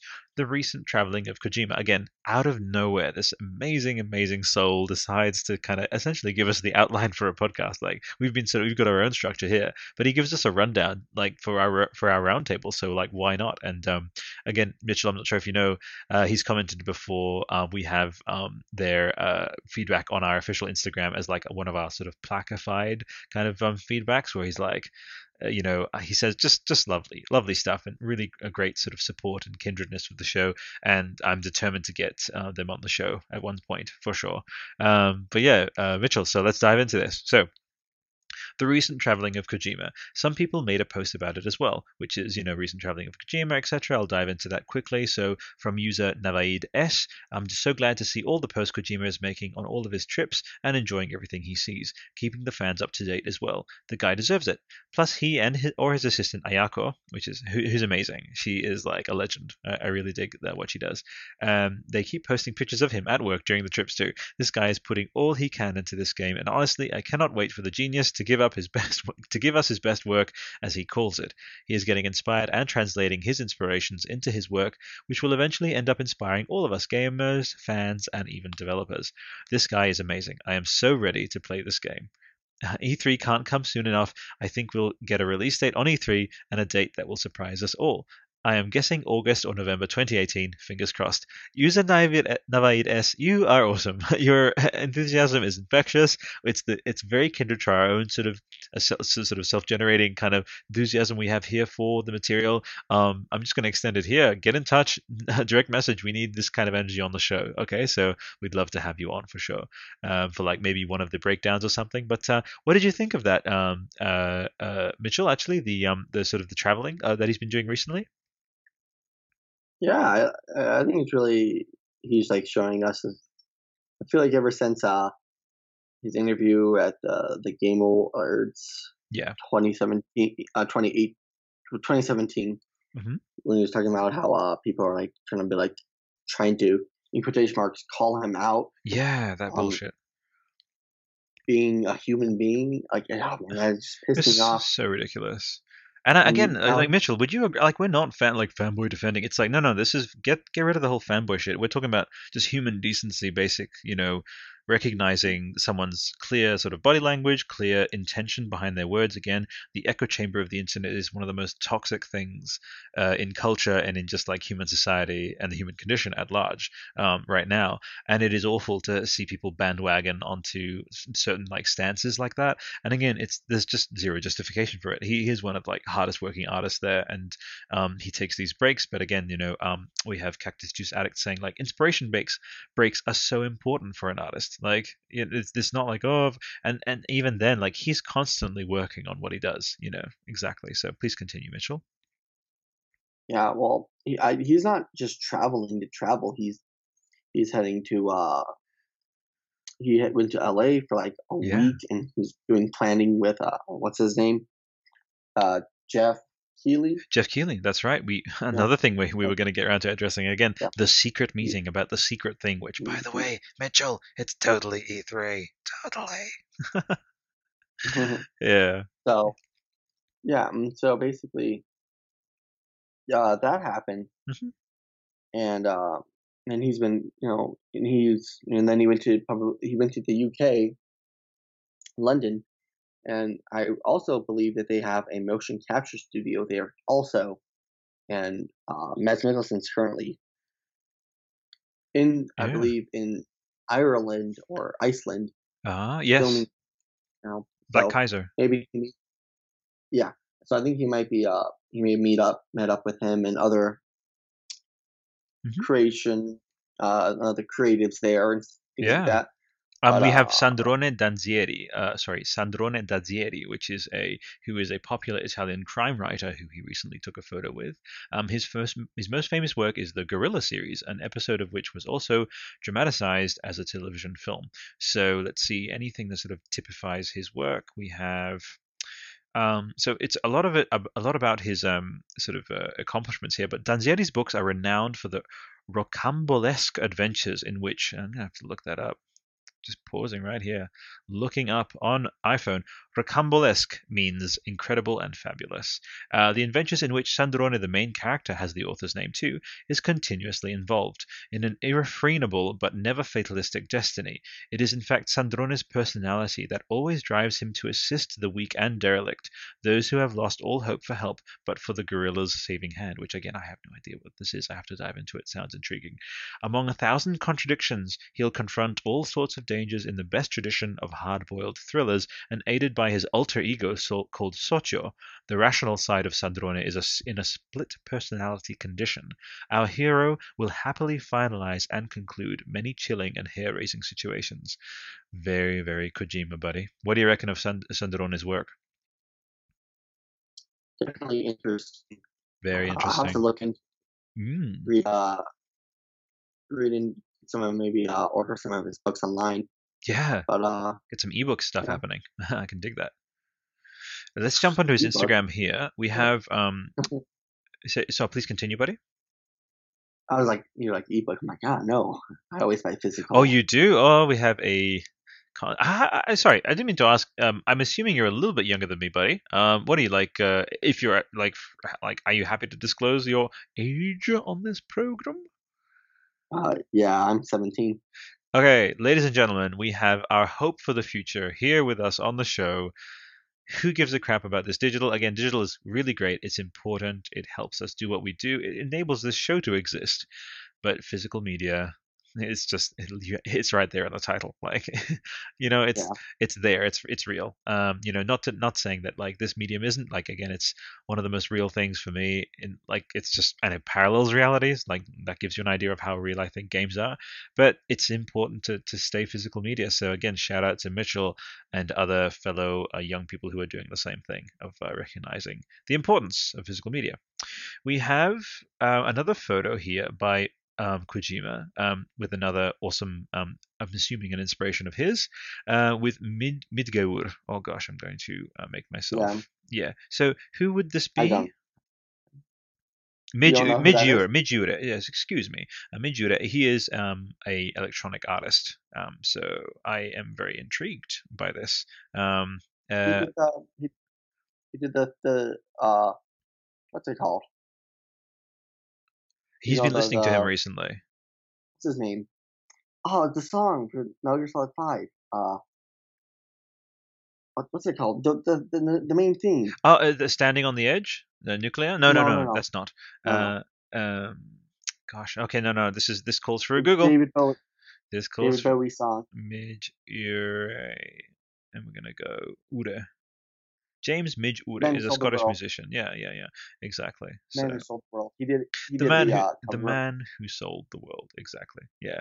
Fantastic. So there you go. And so Kojima has been hanging out with him too. I love this profile here um, on Ike.Tina Turner, the um, inter- Instagram profile. Massive photo. We have um, we have Rod Stewart, Phil Collins, Bryan Adams, Howard Jones, um, uh, yeah, Phil Collins there, right there with his tremendous hair back when he had it. Uh, Paul Young, um, it's incredible. So a phenomenal photo. And again, the you know again we we talked we talked about a little bit about Kojima's relationship with music and how how um and like uh, we want to do at one point a sort of a, uh, we're going to have influences in music actually is one of our off seasons listeners. So to describe the off seasons it's essentially this is our on season where we're breaking down death stranding specific you know we're going through the trailer which we'll jump into later um, for the breakdown of the sixth minute. Um, but we will have after the conclusion of this sort of a series of episodes we will have an off season which will be initially it'll be in um, influences in film which will be roughly the same amount of episodes. We're aiming for about 10 or 12 um, so we'll we'll have a Martin Scorsese episode, we'll have a Francis Ford Coppola episode, a Stanley Kubrick episode, a Andrei Tarkovsky episode, um, a Jodorowsky episode, all these things. So um, I'm really looking forward to that. And yeah, obviously, um, now they're just rattling off my mind. You know, the uh, uh, Akira Kurosawa and um, and Ridley Scott. So dedicated episodes to each of those will analyze and sort of speak about each of the overs of those films and how much they sort of apply to Kojima's work and, and how they sort of may feature in Death Stranding. So that'll be that.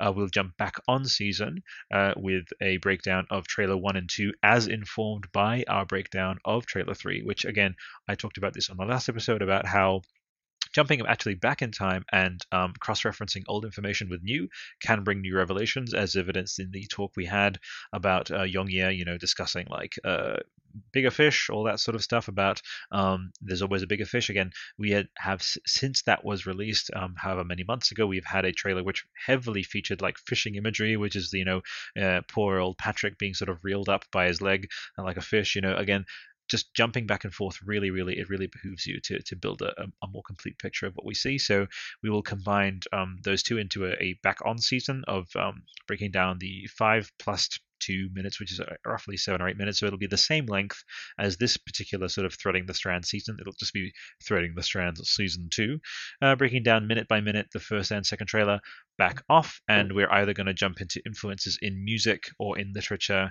um, or in um, series or TV series, you know. So that's going to be quite fun. So I figured I'd mention that to our listeners, and again, just to iterate to my co-host Mitchell, um, are you stoked about going on and off season for this sort of stuff? Yeah, especially film and yeah. Any particular uh, filmmaker that you uh, like of, of Kojima's sort of um, that sort of suite of um, influencer uh, influencing kind of um, creators that he's had either in yeah it doesn't have to be film but um, anything anyone that particularly jumps out at you Aronofsky. Yeah. I I love to just you know have like a I guess uh like a, a commentary of us just talking about uh uh, Taranowski's Stalker, and I feel like that has a lot of uh, a lot of influence in it. I'm not sure if it actually does, but I can I kind of feel like he would be highly inspired by uh, Taranowski's Stalker. Oh yeah, Tar- uh, oh Tarkovsky, yeah. Oh sorry, Tar- uh, sorry. That's okay. That's okay. It's yeah, sorry. That's all good. And in fact, it's funny, like nomenclature wise, you know, we have um, uh, so we have Stalker, obviously Tarkovsky, but then for Kojima, we have um, he has another, he has a title that sounds kind of similar to that, doesn't he? Uh, Hideo Kojima. I'm just, I'm blanking on it now. It's it's scan- scanner. No, no, no, no, no. What is it? It's it's one of Kojima's games. Oh my god, I'm, bl- I'm, totally blanking right now. Snatcher, Snatcher, Snatcher. Snatcher. Oh, Snatcher.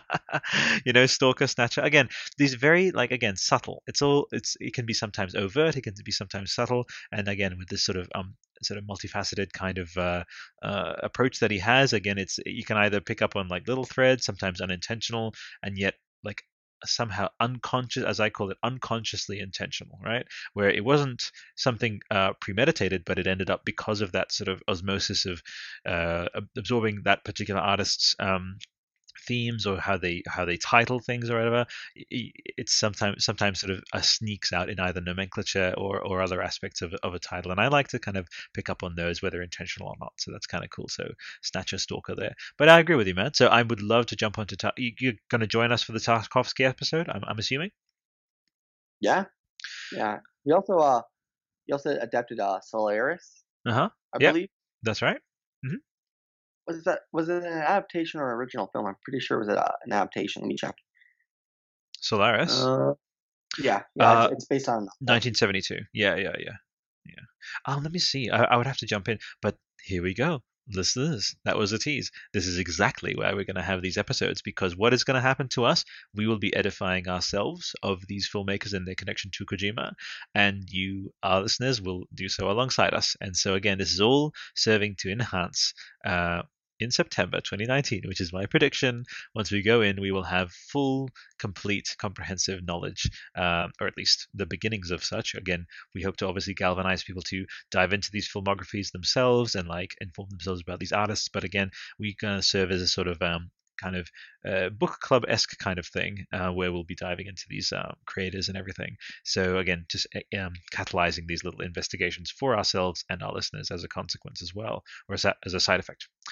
Um, so, yeah, I'm really stoked to be doing that. So, anyway, that's kind of, um, we sort of again dove into a little tangent there of what's going to uh, sort of um, uh, waiting ahead.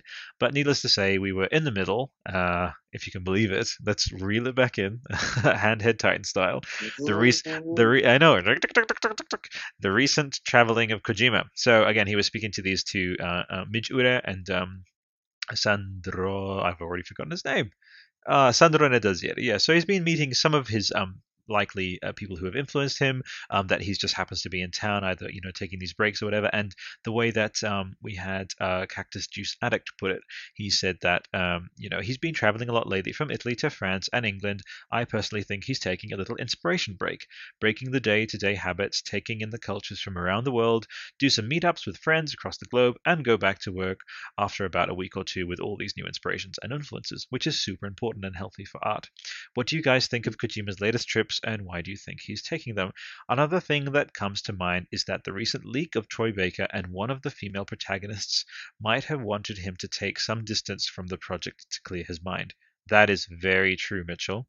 At the least, I would think that the best thing to do in that kind of situation would be taking a small vacation to let the worries, etc., go. I absolutely agree with Cactus Juice Addict on this. What do you think, Mitch? I think this has been planned for a while. Okay. Uh, because simply because it, it happened, you know, he went there to there to there. Yeah. If he was going to break, I feel like it was a little like you know, it seemed a little too convenient if he was taking a break like right after he's done filming. But I think he's just celebrating a, a milestone, and he's just you know, I think he's you know showing his friends the work he's done, and you know, he's uh people don't realize he's also a, a, person, and he want he wants to you know he wants approval from his, his peers and his uh yeah and, involvement. So, yeah, you know, absolutely. I I'll if I do art, I'll show a friend and get their opinion on it. Either either it's you know uh, constructive or you know praising me or whatever. Yeah, absolutely. For the art I did, it's bad. They'll let me know. And so it's like I think he's doing that with his uh you always have to cross-reference. It make it makes for healthier art.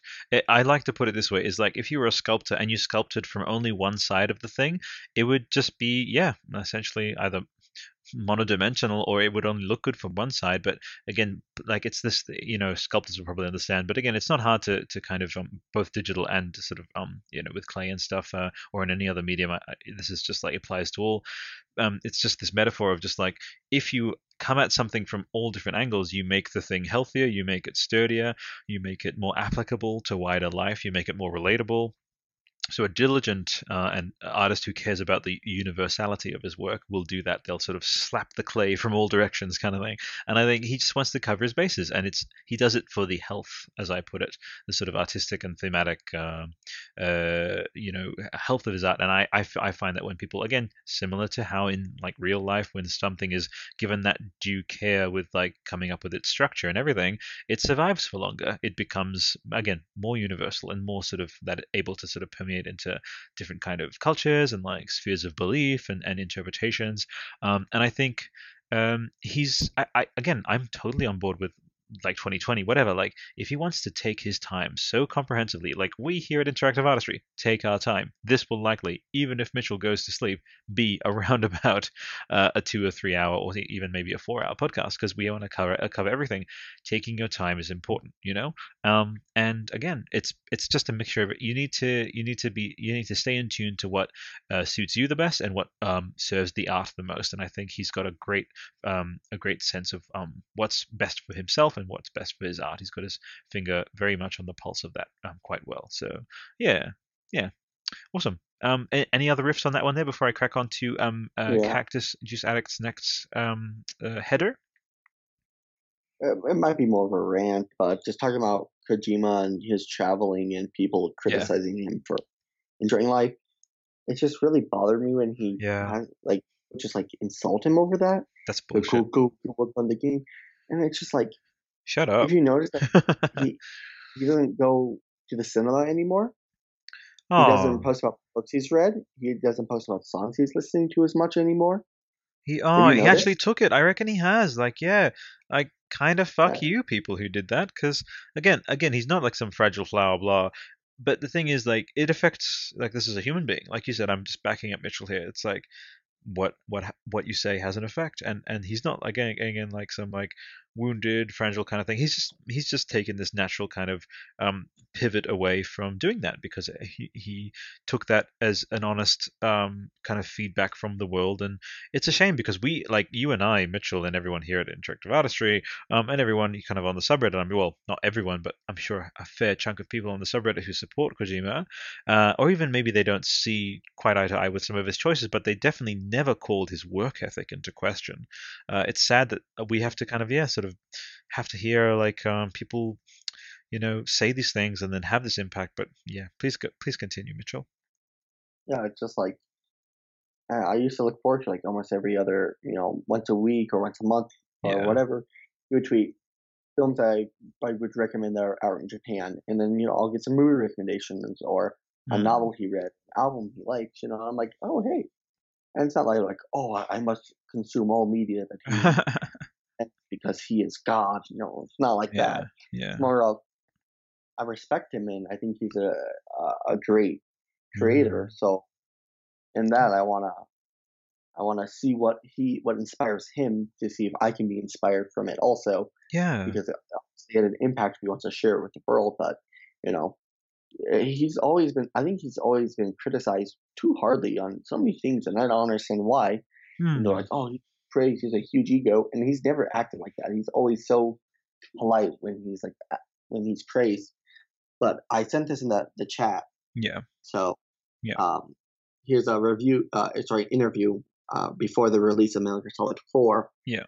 Uh, this is before I was a fan, so I was like eight, eight or nine years old when this came out. Mm-hmm. So you read it. So he's, he's talking about the interviewer asked him about ports of uh ports, you know, other uh, renditions of uh PSP games uh, for official Metal Gear titles, and he's talking about how he's going for the age demographic of 13 to 15 year olds. And this is his quote I have a son in that particular age group, the 13 to 15 year old uh, age group. And he's always watched me uh, create the Metal Gear series, hmm. but he's always criticized it. In quotation, what his son said Oh, Metal Gear, Metal Gear is such a shitty game, unquote. Until uh, uh, until the point I released Portable Ops. So these kids are really into these handheld machines uh, and my son's really into portable ops as well. Hmm. Uh, the use of Wi-Fi and the ability to play anywhere and bring it to school, etc. Yeah. And I was just reading, it's just a throwaway comment. He just like, like, yeah, my son's always said my uh my life's work is just shitty. Yeah. But you know, not anyone. It's just like, oh my gosh, it's just like, you know, it's just like, it's like, and eh, I don't know their personal dynamic because I know he might be just saying that because he's just you know his father works so hard you know maybe he wants to spend more time with him and he doesn't like mm. Metal Gear because it's away from his personal life I don't know that much it's like so heartbreaking and how he just casually says it I know yeah and I think yeah when you posted that it was like yeah I yeah you know again it's like you know we don't yeah and as you said you know i just read uh, the and I, with um kojima in 2008 it broke my heart uh yeah the shitty game thing it's just yeah and and that quote where he says so these kids are really into these handheld machines and my son is really into portable ops as well the use of the wi-fi the ability it's so crazy that again like um he's an auteur, uh, and there's a very a very firm and it's a defining aspect of him that he gives no fucks. He really, really doesn't. But at the same time, and this shows this great multidimensionality to him, um, that he does in a in a weird way. Like he he he hears, you know, he's um he's cued in. Um, by the way, I figured I'd let you know, Mitchell, that we have a Daniele joining us very soon. Uh, I don't know if you're listening. Is is that you, Daniele? Yeah. Yes. Hey, Daniele, how are you, buddy? I'm, I'm so sorry to be late. Um, again, this time zone thing confuses me every time. That's okay. uh, what we need to do quickly, uh, buddy, is Wait, uh, wait. to make sure that you're record. Yeah, make sure that you're recording, buddy, on your end. Um, so uh, do you have like an, a media player or something? Because I need to be able to use because we're doing individual tracks on this one. So I figured I'd mention that. Okay. Yeah, just um, open up any old media recorder. Um, at the moment, I've got uh, the Skype recorder happening, so that's the well, backup please, kind of. I have. I'm on, Yep. I'm on a smartphone. Oh, you on a smartphone? Okay. Oh. I mean, I can, I can. Nah, I want to have you on on the show in some way, dude. So, um, I might have to crop. This is gonna be a fuck ton of an edit. oh no, Daniela. Okay, I have one last thing. This is what we can do. So you're on a phone, probably away from home, aren't you? Yeah. Oh, my heart is breaking. okay, because we're capturing you, but on the multi-track, so I'll have to edit away all my stuff. But we need to get a soundbite from Daniela, and this will be in the show because I I love you, man. I care about you. Let me get your take. let me let me get your take. Right? Um, how was your how was the last week for you? And go long, man. Like take 10 minutes whatever dude just dive into everything i'll i'll speak minimally um what how has Okay. your how has your last week been in uh, death stranding um and Hid- hideo kojima buddy First of all, today is snowing, and it like never snows in my town, so it's like wow. crazy crazy Um, right Yeah. So um, Hideo Kojima was in Milano, Italy. i know. Damn it. i know crazy speaking to sandrone the uh, the writer of the uh sandrone Yeah, Dazieri. how cool is that away from me. don't worry we'll meet him we'll meet him in 2019 buddy promise Yeah, I mean we gotta do it. Yeah, dude. For sure. Nah, man, it's gonna happen. Um, and uh, yeah, what else? Uh, by the way, um, uh, Daniela, we've had so much. We had Troy Baker. We had uh, uh um Emily O'Brien announced. Uh, yeah. yeah, I mean, he didn't mean that. I mean, of course, of Kojima course. didn't mean that to happen. Yeah. um, and the tweet was later, but then he tweeted, uh, Kojima himself tweeted, uh, saying he was with uh, Emily. Yeah. I think. But not Troy yet. That was the thing. I think the Yeah, subreddit Troy. agrees. Yeah, Troy was still the. want to hide it. that's right. That's right. I think. I mean, that's um, that's surprising. Um, yeah. I, I mean, many people said I'm not surprised Troy Baker is, is another game, but Yeah. I am a bit surprised actually because um, I know Troy Baker uh, is working on The Last of Us Part Two, Yeah. and uh, recently, I mean, recently, I mean, in the past few months, he um, tweeted a lot talking about his new album Yeah. because he was uh, writing songs, you know Uh huh. and um, and tweeting about his new album so much made me think he was working very hard on- his next album. Yeah. I even thought he, he didn't have a great uh, part in The Last of Us Part Two. Mm. That's uh, why I thought uh, his character was dead because Yeah. he was t- tweeting on his album all the time. So yeah. I, I guess I, I guess when, when is he doing mock-up? And that's when when I, why I was surprised he was in Death Stranding too. I mean, he's working Yeah. so much. Yeah, yeah. Uh, and and Daniela, you know Dean, he's gonna freak the fuck out as soon as he hears that Joel is in Death Stranding. Come on, like, Yeah. that's I gonna be so for good. me, Troy Baker is always gonna be Snow from Final Fantasy 13. There you go. Got it. That's so cool. That was the first character I saw him playing. Serah, So, Serah. yeah, yeah, that's that's it. And I uh, can't believe you're a a C or a C or however the damn thing was. I can't remember. I, I so love that game. Yeah, I got good vi- I got good memories of it when it came out for sure. Awesome, dude. Mm-hmm. But um, okay, so we can just crack on, man. You can definitely stay uh, if you have the time. We'd love to keep you on the show. I'll just throw it to you here and there, and I'll just yeah. Yeah, I'm sorry. I'm sorry. I didn't. I wasn't here at the start of the episode. Though. That's okay. That's okay. Um, but do you have time, or do, are you? Because like the reason you're on the phone is that you have stuff happening, or can you um can you actually join us for the rest of the episode? Because we're gonna go long on this one. I can one. join you. I can join you. I got. Uh, I got two hours and ten minutes of time still. Oh, perfect. So yeah, That's amazing. I think. Sadly, we need two hours and five minutes, so it's not gonna work. I'm kidding. I'm kidding, dude, dude, dude. It's fine. Shut the fuck up. Shut the fuck up. Shut the fuck up. Okay, Mitchell. Uh, Um, mhm. Mitchell, I'm are you gonna ha- come to ha- Australia now. I know. I punch you in know. yes, you must. I've prepared already. I've, I've I've been training. I've been training my body to face Daniela in combat. I'm gonna like oil myself up. It's gonna be like gladiators. Listen, Mitchell. Um, are you Yeah. happy to have Daniela on this on this excellent podcast? No, get him out of here. Now Get get him him out! here. Get out of here! We don't want you. I love it.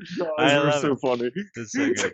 Okay, so let's crack on. So, um, Daniela, we're in the middle of um, uh, breaking down. Oh my God, freaking Cactus Juice Addict, incredibly generous, kind of like he just uh, completely like he's he's like almost honorary interactive artistry staff here because he just threw together this amazing structure. We have our own, obviously, we've been going off of uh, for our kind of show, but he threw this all together uh, almost as this like summary of the past week and a bit's news. Like he's excellent. Like what a and like hyperlinked and everything. So big shout out to this guy. Lots of win and lots of love for um Wow, uh, thank Ca- you. yeah Cactus Juice Addict. Absolutely. So um we just finished discussing um uh you know his his tr- recent traveling.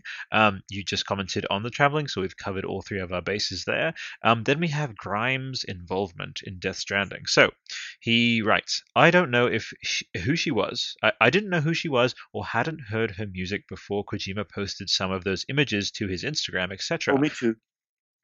Checked her out, and she's really, really great. Uh, yeah, she's awesome. Love Grimes. Uh, I can see why Kojima would want to have her for Death Stranding, if that is what's going to happen. The music she makes sounds pretty unique and has, uh, and a lot of it fits that Icelandic vibe, if that makes sense. Totally makes sense. Cactus Juice Addict, there's this um, otherworldly quality to uh, music coming from Iceland and that kind of region. Um, uh, yeah, like it might be adjacent to them, but MUM, uh, MUM, um, and also uh, Sigur Rós, and like uh, obviously uh, Low Roar as well if for their own, even though there's some American. Everyone is uh, very into Icelandic music lately. Yeah. I noticed that. yeah, Even so among good. my friends. Yeah, so good. So, um, anyway, would love to hear what you guys think of her music and her possible involvement with Death Stranding. So, newcomer, let's throw it to you, Daniela. What do you think of Grimes? You sort of touched on it a little bit there, but her possible involvement in Death Stranding. Go for it.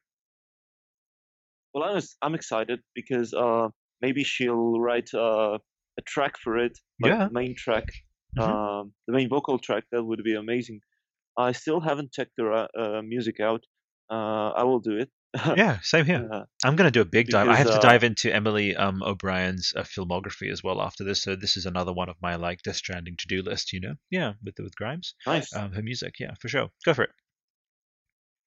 And uh, yeah, so um, I still haven't checked their music out. I will do it today probably, Mhm. and uh, I'm really excited about that.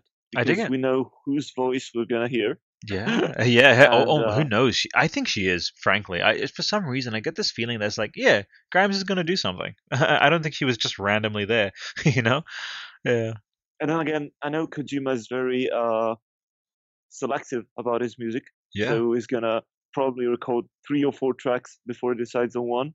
Mm-hmm. And uh, he has a very great taste. I mean, uh, Heaven's Divide from Peace Walker is still one of my favorite songs ever. Mm, definitely. and uh, yeah, so yeah. I'm really excited about what it chooses. I dig it. Um, and uh, Mitchell, what did you think of Grimes and her possible involvement in Death Stranding? I don't think she has any involvement. Oh, the Her- dissenting. Okay, get off my damn podcast. No, I'm kidding. You're fine. You're fine. Please continue. We need we need Um, all the opinions. Go for it, buddy. Oh yeah, I'll be. I'll, I'll let myself out. Actually, go go go go. No, I think. Well, they're. I think they're both fans of each other's work. Uh, Yeah. she's a, a Metal Gear fan, I believe, and he's a fan of her album, Mhm. uh, of her music and stuff. So it could be, you know, her meeting him, but it also could be, you know, scanning her and just throwing her in as a side character. You know. Could be.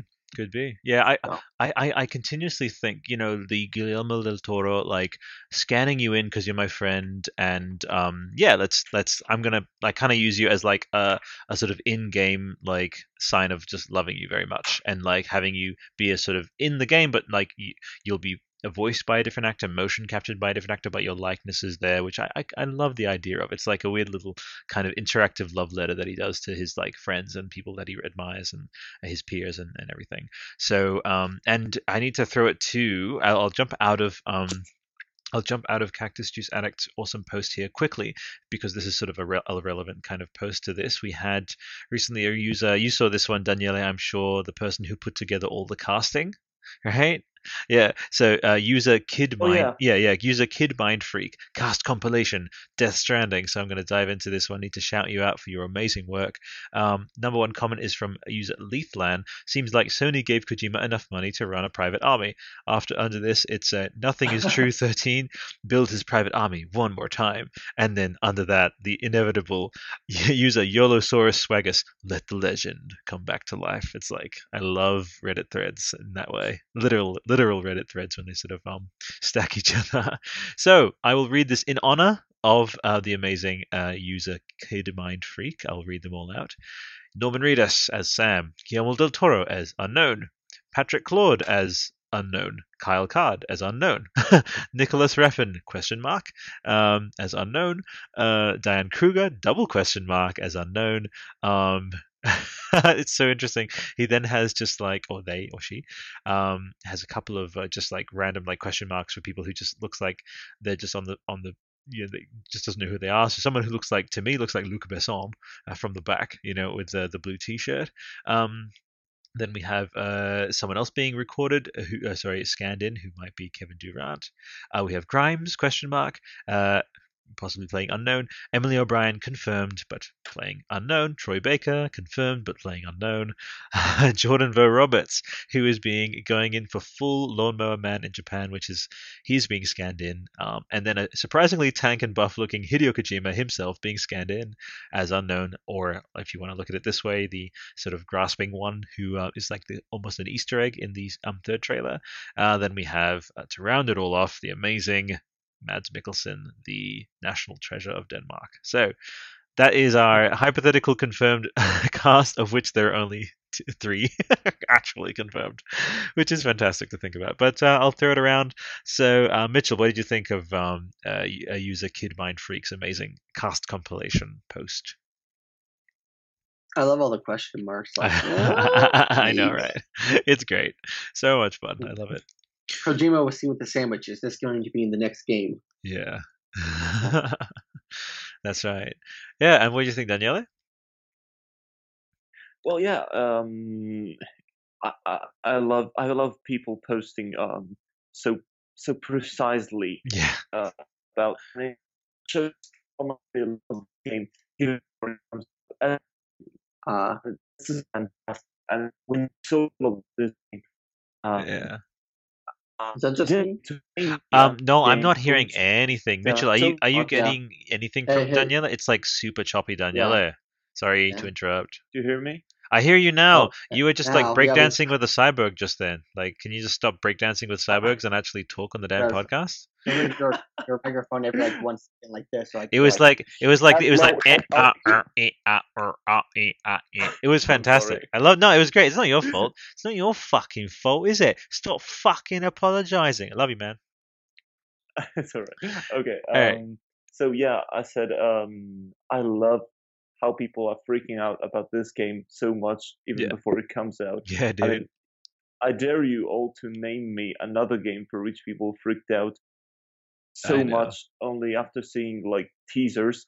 I know it's uh, great. Silent Hills. Other than that's Stranding, yeah. I, nothing, nothing comes close. Um, there was a whoa, topic. Whoa, whoa, I actually go um uh, uh, uh Mitchell. Silent Hills. That had a lot of press over it. Oh, which one? And that was somehow. Silent Hills. PG, oh, Silent Hill, of course, of course, of course. Um, Silent Hills was a drop in the ocean compared to the gigantic Hokusai wave that is Death Stranding. Uh, let's just be honest. let's be honest.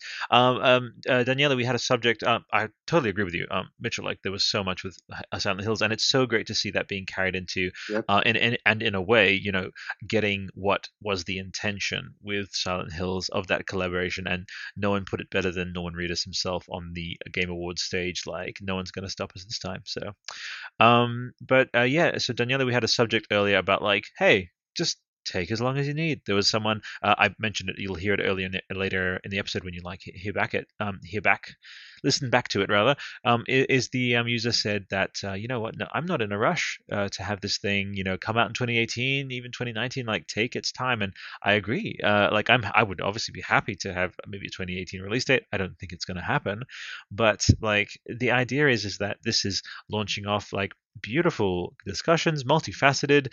Uh, it is um, galvanizing people to uh, like a- engage in these themes of literally like stranding things together, like connection. Again, so much of the premise of Death Stranding lends itself to this connectivity, to this interfacing and like communicating with each other, which is terrific. And um, I see it in a weird sort of meta way with what Norman Reedus said about like the reestablishing of connection. Like that's already happening with the game. You know, the game's already begun. And just saying, I don't know. Again, get ready for that. I hope you're both sitting down.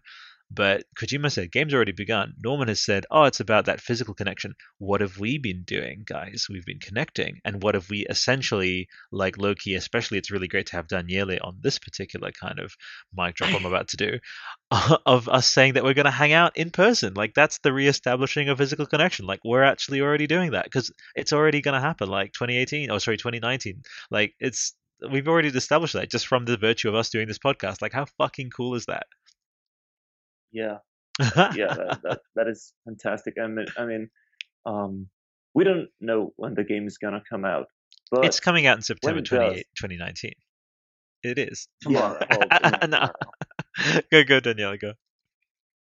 Yeah, I think 2019 because we have to um, think about uh, Sony's release dates. I mean, they have a lot of stuff releasing in 2018. Mm-hmm. Um, so it's a pretty busy year. I don't think they'll uh, throw Death Stranding in December or November this year because it's been really a busy year. It mm. will be a pretty busy year.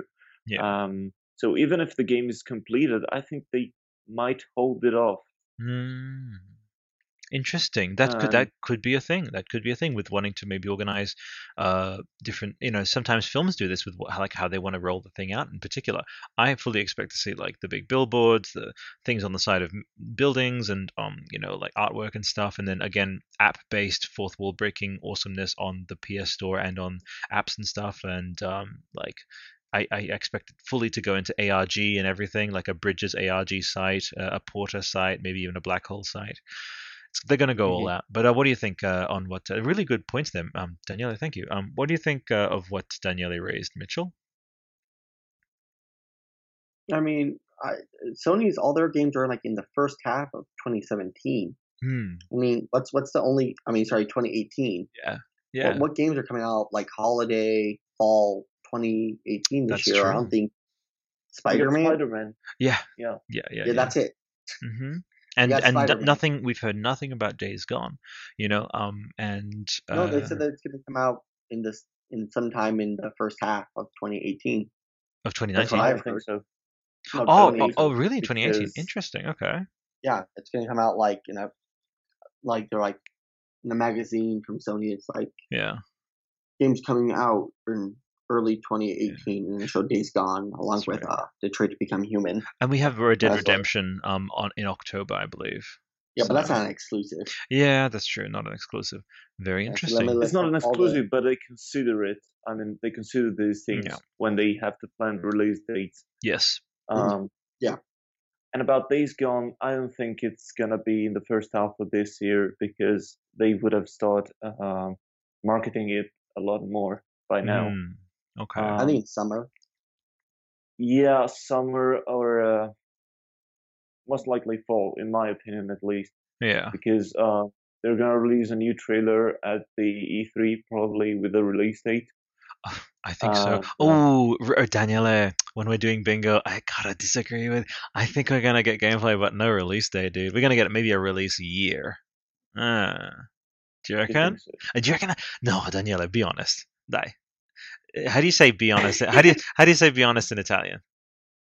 Um, Facciamo onesti? Say, Is that what you say?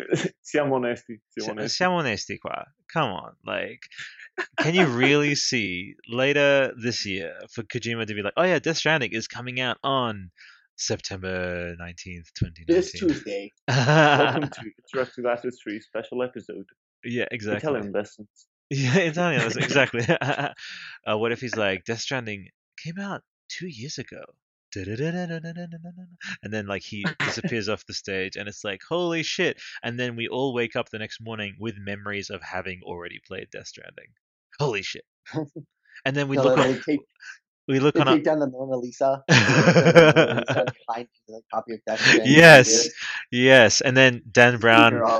Dan Brown does a live stream and he like lifts up his mask and it's Kojima, and then he lifts up that mask and it's Norman Reedus, and then he lifts up that mask and and it's Mads Mikkelsen.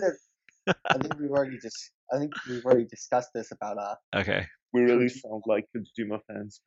Yeah. No, he... no, you're talking about.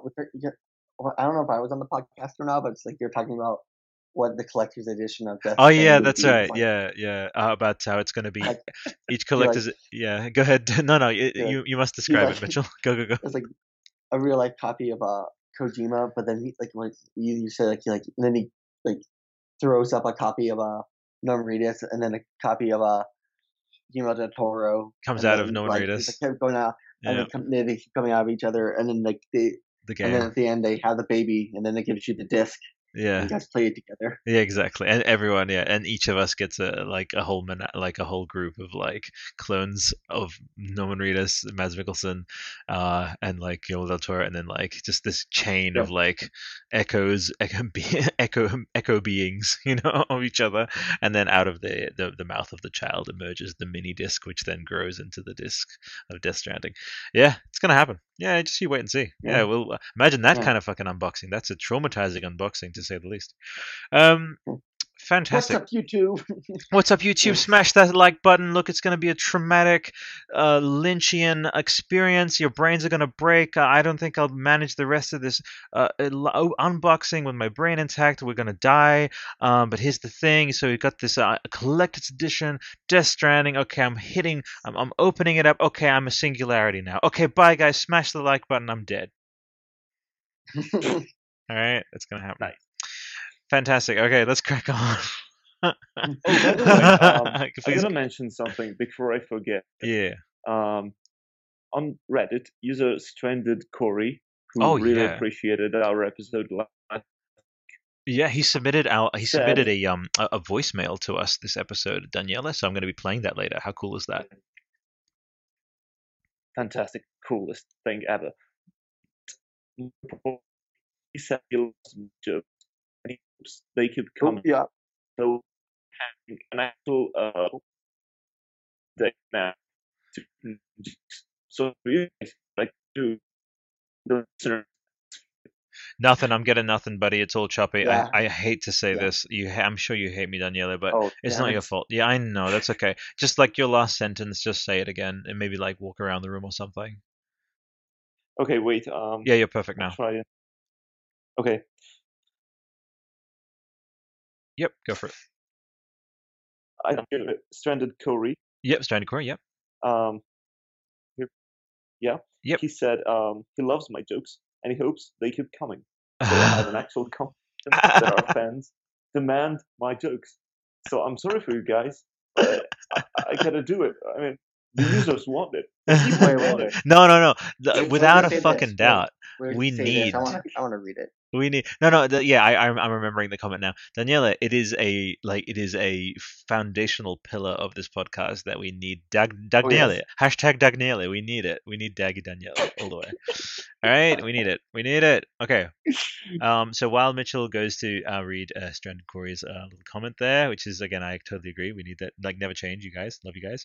Um. Hideo, so Hideo Yakuza is the next um, heading that we have from our awesome Cactus Juice Addict in its enormous, uh, he or she or they, enormous um, rundown that they did for us. So incredible. Um, so, just a simple reaction to Hideo Yakuza would make my day. so, we're doing that right now.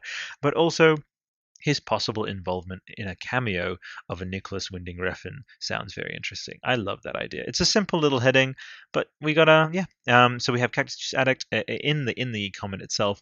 In all seriousness, could this pick be any more badass? Lol, this is great. The hashtags on the image also include Nicholas Winding Refn and Amazon. He might be making a cameo in Nicholas Winding Refn's next movie. Too Old to Die Young, the Amazon series. Here's hoping. He definitely looks like he is in cameo mode. Like this isn't normal an outfit for Kojima. He looks like he's been put in wardrobe, correct, Daniele? Oh yeah, I mean, uh, we're gonna see Kojima walking towards the camera with the light behind him. Yeah.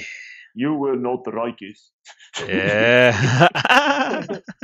what do you think? I am back. I, Nani. And then and then and, and then and, and, then he gets in a sword fight with Tommy Wiseau. He's like, "I did not hit you with a sword. I did not." it's so good. It's so good. I hope this happens. I, I really hope, hope so. I really hope so. all right, so that's our um Mitchell. What was your thoughts there? Because he wants all of our reactions, so let's indulge him um on this. Uh, yeah, what do you reckon? Um, you you think it could happen, uh, Mitchell? Uh, actual cameo for Kojima? Yeah. Yeah. I, I think, think most of these things, uh, what he's that uh Cactus Juice Addict has said on here, yeah, seems everything seems to be accurate, accurate as uh some people say. Accurate, um, accurate. Sorry, sorry. My sound is accurate. No. I was just asking you a question.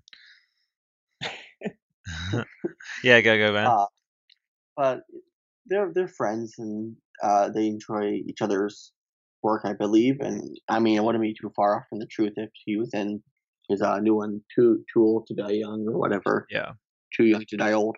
I mm-hmm. whatever kind of version of that. no no the is. real title is to die old young two okay that's the actual no no no, no, no. don't dead open inside that's the real one. don't dead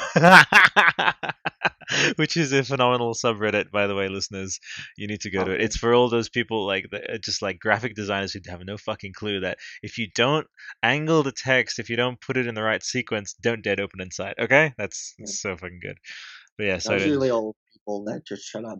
I know. The old people that just write it, you know, they don't understand design at all. that's right. That's right. But yeah, no, no, appreciate your thoughts on that there, Mitchell. So let us crack on uh, onto the next heading is Vogt-Roberts. Death Stranding is different from everything I've seen. Um, so just the overall topic is very interesting, the way he describes what is yet to come. I also saw you already made a post about it, so I'm guessing it will be discussed, but just in case, putting it here in the suggestions. So Legend, let's jump into that one itself.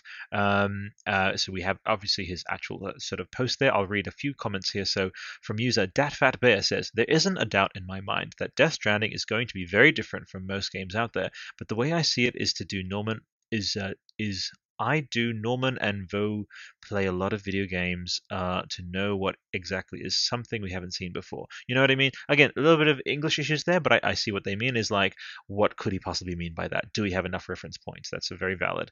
Um, under that, we have Sage Water Dragon says, Vogt-Roberts certainly does, though he's also a huge fan of Kojima's work. I'm sure that um, that influenced how he said that, right? So then I'll go to my particular post to which um, uh, the he was referring to. So I'll just take a little bit of time before I jump onto it.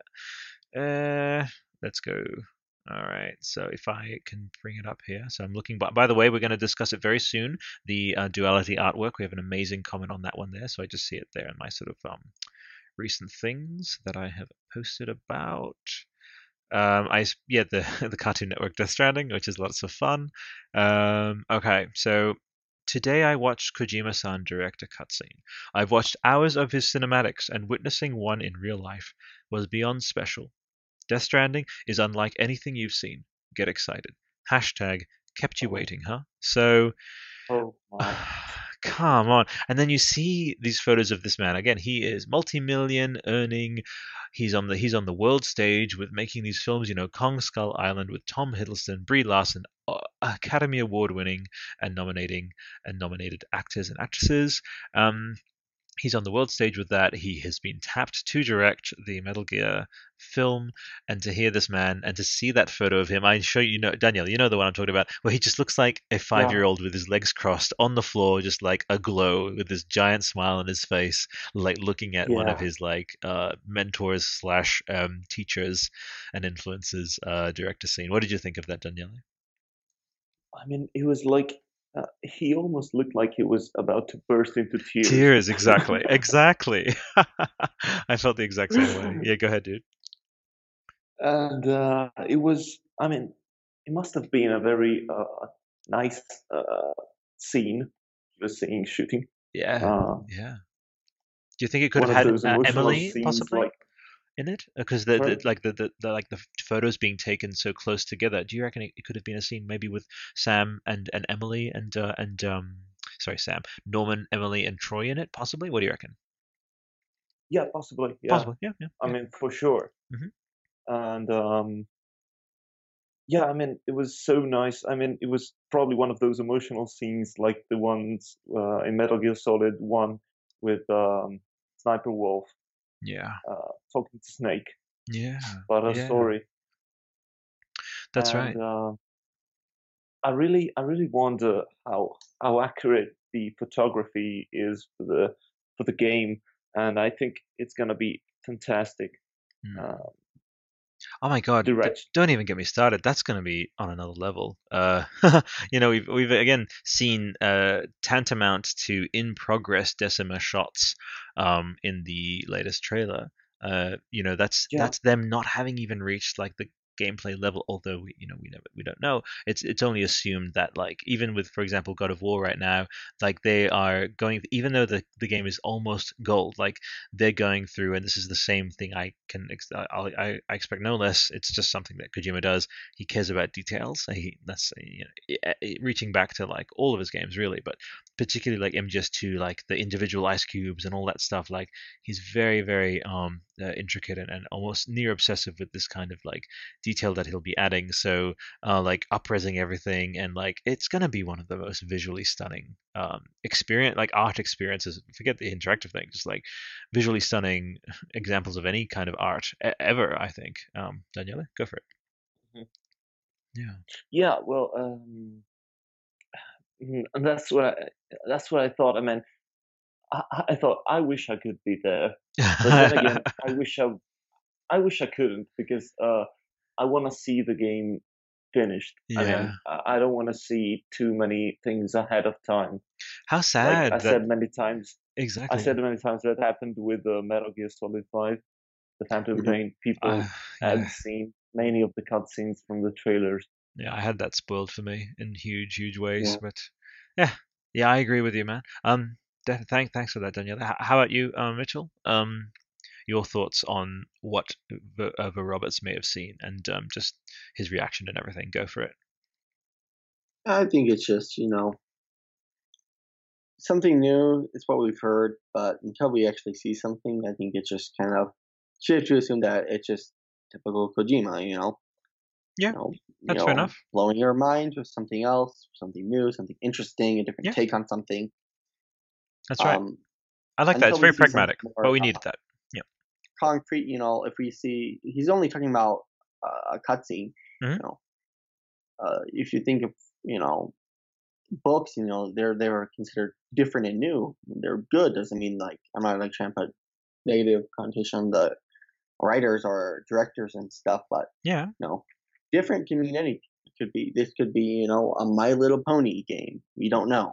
different from everything I've seen. It could be. It's Death Stranding Pony. It's uh. Cra- that's, um, that's what Kojima that's what Kojima said. You know, when he said when Norman Reedus was saying that uh, Kojima said that people are going to cry about this game. It's just they're going to realize it's a My Little Pony game. It's a My Little Pony. That's why they're going to cry. It's um, you know, um, Apple Apple Applejack is is is uh Applejack is played by Mads Mikkelsen, and uh, you know, Fluttershy is Fluttershy is, is played by uh, Wait, how Reedus. You name?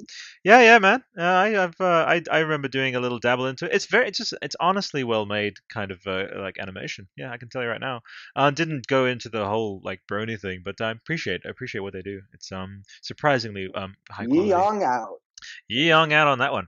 Let us crack on with the next one. Um, let us see cactus juice addict going above and beyond we have we discussed this a bit earlier so that's why you know um because we you know uh, earlier you know you and me mitchell so we'll throw this mostly to daniele diane kruger spotted with hideo kojima a little while ago, I made a post about why I think she might be involved with Death Stranding.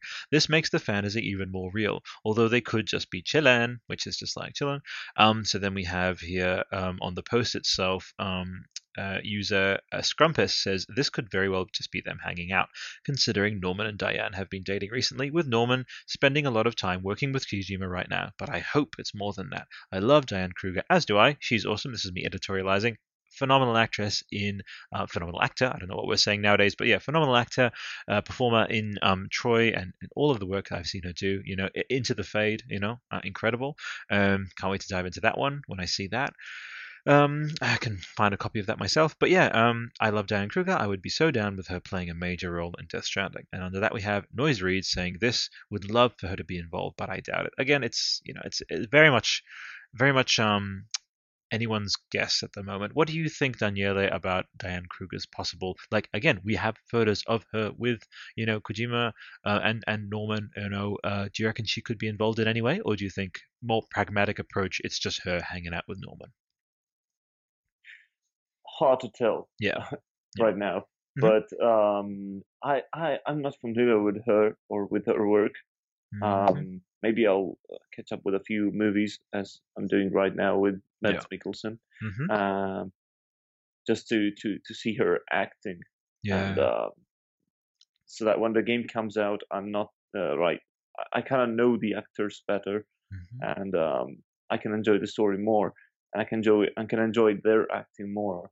Yeah, um, that's the third on my to-do list. I have Grimes, I have uh, Emily O'Brien, and then uh, Diane Kruger. It's all in my sort of um, between now and next episode. I hope to have dived into some of their work for sure.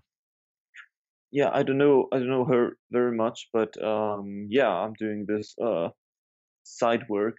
Like I'm, I'm watching Hannibal uh, mm-hmm. these days, and I'm, I'm watching some Mads Mikkelsen movies, and um, I'll eventually watch uh, The Walking Dead for sure. Yeah. Because I haven't seen it yet.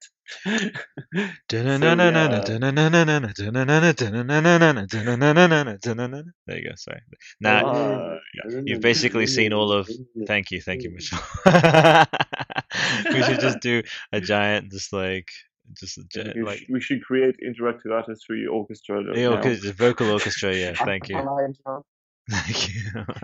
shout out, by the way. I know, right? Um, shout out, by the way, to the beyond ability to articulate how fucking talented and awesome this guy is, Bear McCreary. Uh, we constantly give him all the love over on God of War podcast where he's doing the music for that game.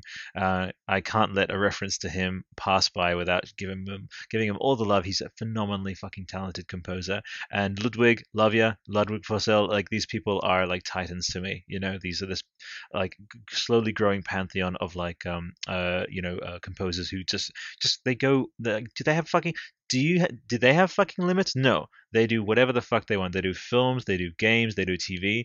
These are the true artists, the people who cross into all the realms. So fucking Ben McCreary, if you're listening, anyone who knows you listening, love you, man. Fucking talented motherfucker, love you. Awesome, fantastic. So I hope I wasn't interrupting anyone. Uh, did anyone have any final thoughts before we wrap on to Cactus Juice Addict final header? No, probably I had to pass on to Mitchell about the involvement of the actress you mentioned. Dan Kruger, yep, yep. Uh, Mitchell, I think you touched yeah. on it a bit earlier, but did you have any other notes uh, on Dan Kruger?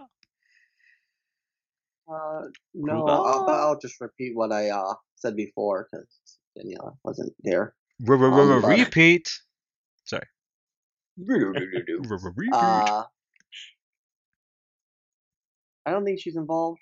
I really wish she was, but honestly, at this point, it doesn't seem like she's involved. Okay. You know, in an acting sense, uh, it seems like she's just you know with her with her significant other, mm-hmm. her SO, yep. out on a date, meeting with his, you know, with a director. You know. Yeah, that's so fine. It seems like, but who knows? It could be something more. I kind of hope it is. I can't. She's a great actress, and I think that if she did join uh, uh, the cast, I think it would, you know, they would really benefit from her. but if she's not, I'm not going to be, you know, losing sleep. Allow over me, it. allow me to read for, for you a future headline on Polygon.com. Surprise fourth trailer of Death Stranding, incorporating gameplay entirely featuring Diane Kruger as the female Ludens. Today, on E3, on the main stage, we witnessed a 10 minute gameplay trailer with Sam and Diane Kruger, both in Luden suits, traveling through outer space and like fighting enemies together. That would be an amazing gameplay reveal. Do you agree? Or what do you think? Actually, we, we need to segment that into its own subject, definitely, uh, in terms of what we hope for gameplay, because we're going to dive into that as we get closer to E3. Uh, Daniele, we have only 103 days left to E3. My God. My God, that's three months. I know, I know, three months, but that's Man. not that's that's crazy. Like again, keeping in mind that like you know, like the start of this year has screamed by. It's- We're already in March. It's nuts. It's nuts, right? Crazy, crazy. Okay, well, I will give Wow. it to the last um, heading here. We have Wait, very simply. Oh yeah, actually, I have a Mitchell, do you have a riff? Go riff. Yeah, I mean, I'm just like it's just a thought, like almost just like a, a vision of the gameplay and release date reveal at E3. It's like the whole Sony conference just is like normal, and then they don't tell anything about Death Stranding, Yeah. and then the conference ends, you know, and then dun dun dun, lights turn off, they Oh, turn no. back on.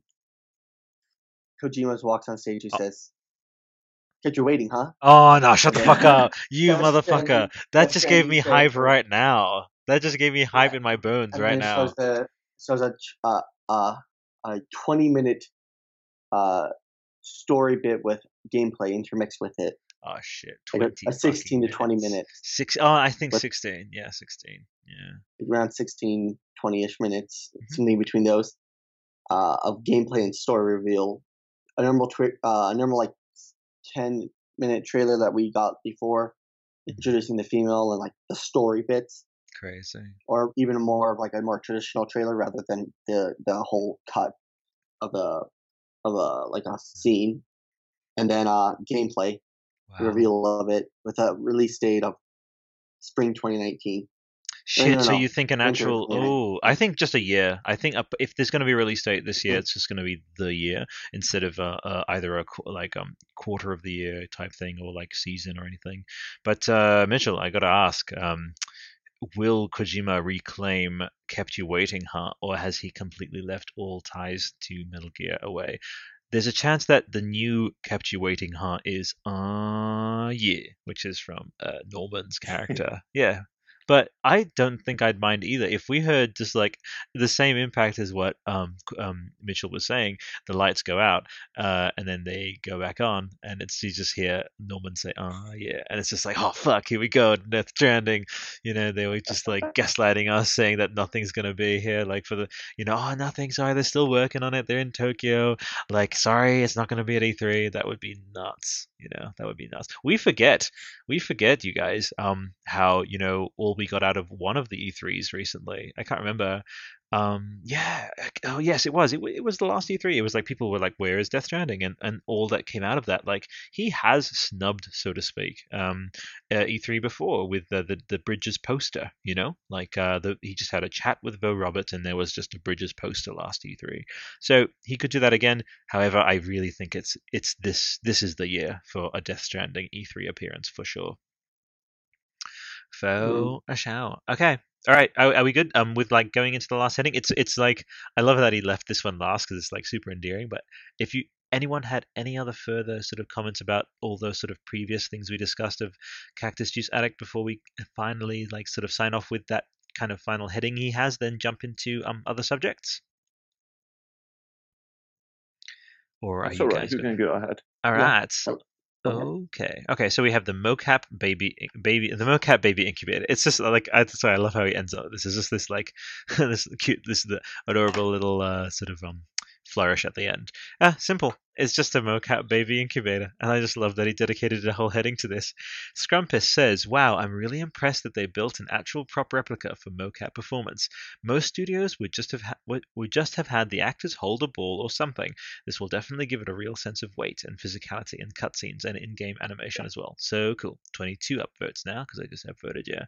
Um, we have Leo Lambertini says, I have a thir- we have I have a 3D printer, so I can confirm this was built with that method. The lines on the model show to be 3D printed layers. This is very cool indeed. They go the extra mile to give the correct feel to the actors of the items they work with instead of just imagining them. And then uh, my my boy John Nick Reddit says, when it's something that's going to be used as a prop so frequently, I think it's actually more efficient to make an accurate prop, considering it is a complex shape as well. It will make it much easier for shots of them interacting with the valves on it and moving it at weird angles. Can't imagine how long something that that big would take with an FDM printer, says Crypt Demon, which I agree. Oh my god. Um, I don't think I'm anywhere near having a 3D printer in my house. Daniela, do you have anything like that, or do you know anyone who might who has anything like a 3D printer? Uh, I got a friend of mine who told me, me and this other friend, we got a 3D printer together. Oh yeah. Because it's so expensive, they have to buy it together to sub up. And uh, crazy. Yeah, so it, it would be interesting if I asked them to uh, lend me that printer so I, I could borrow it to to make your own. To uh, um, like get the stranding handcuffs and stuff. stuff. Yeah. or the yeah, or, or the incubator I mean, or whatever. Cool. Yeah, pretty cool. I'm just letting you know the the incubator probably took like almost so two to three weeks to print on its own. Oh my fucking god! Look at really? that thing. Yeah, exactly. Yeah, they take forever. They, they take do. forever. And you get something of that quality of it, even though it's not even sanded, it takes forever. Mm, they would have worked with uh, 3D printing. It just takes. It just absolutely like bigger things. They take like weeks to build, and then you have to you have to print them, and then you have to sand them, and then you have to put them together. Yeah. With like CA glue, and then you have to screw them together, and it's just like it's just a huge process. It's a whole process. Yeah.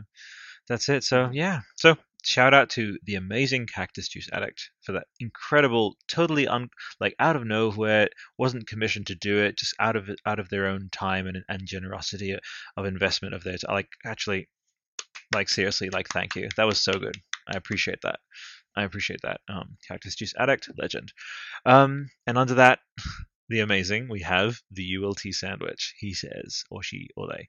Hi guys, I saw the fan art you uploaded the other day, Duality, and I realized something. Ever since the big reveal two years ago, we have created so many theories and so many different interpretations of the things we have seen that you could create a dozen different games and still have material for more. It goes to show how yeah. much, pe- yeah, it goes to show how much people wanted have wanted something different. Also, since you have nearly finished the trailer breakdowns, do you guys consider doing an analysis video of shorts of sorts afterwards? Uh, I mean, you have good points and theories, but they are split into eight to nine parts. A video collecting them all into one would be great. This is actually exactly the plan, Yulty Sandwich. I will reveal here um, for our devoted listeners who have tuned in to uh, almost two and a th- two and a half hours of what will probably be again jump off anytime you guys. I have so much to get through, but again, I love having you guys on the show, Mitchell and Danielle Daniela, totally, totally don't take it for granted. No part of you is ever obligated to do this. Really appreciate it. Um, going to dive into even more stuff down the line. With this, we even have the breakdown. Speaking of breakdowns, with this, um, the uh, sixth uh, threading the strands. You know, breaking down the sixth minute of the trailer. Uh, but I figured I'd announce it here. I am in um, cahoots slash I am in talks with a good friend of mine. He uh, and I went to film school together, um, and he will be providing our kind of video content. So I'll be speaking with him on Thursday. Um, that's why I have sort of cleared away Thursday on the schedule I posted to you guys on the Skype so that I can dedicate time to just like speaking with him, riffing. He's going to help me uh, film some stuff, hence the haircut, by the way. I, I, think I mentioned that. Um, making myself presentable for like a Patreon video and then um, to have. Wow. Vid- yeah, it's pretty good. So we're going to actually get some video content happening for the YouTube channel, which will be really good you know we need someone with his know-how um, and his editing and everything so to join the team and uh, just take us to yeah the next level so to speak with that. So we're gonna have some pizza gonna riff about how things to take like how things will take shape and what what we want to see created and um, maybe i'll throw couple polls up about what people want to see first, whether or not it's like stuff like as ULT Sandwich says here, we just want sort of video elements with the YouTube. That's definitely the plan.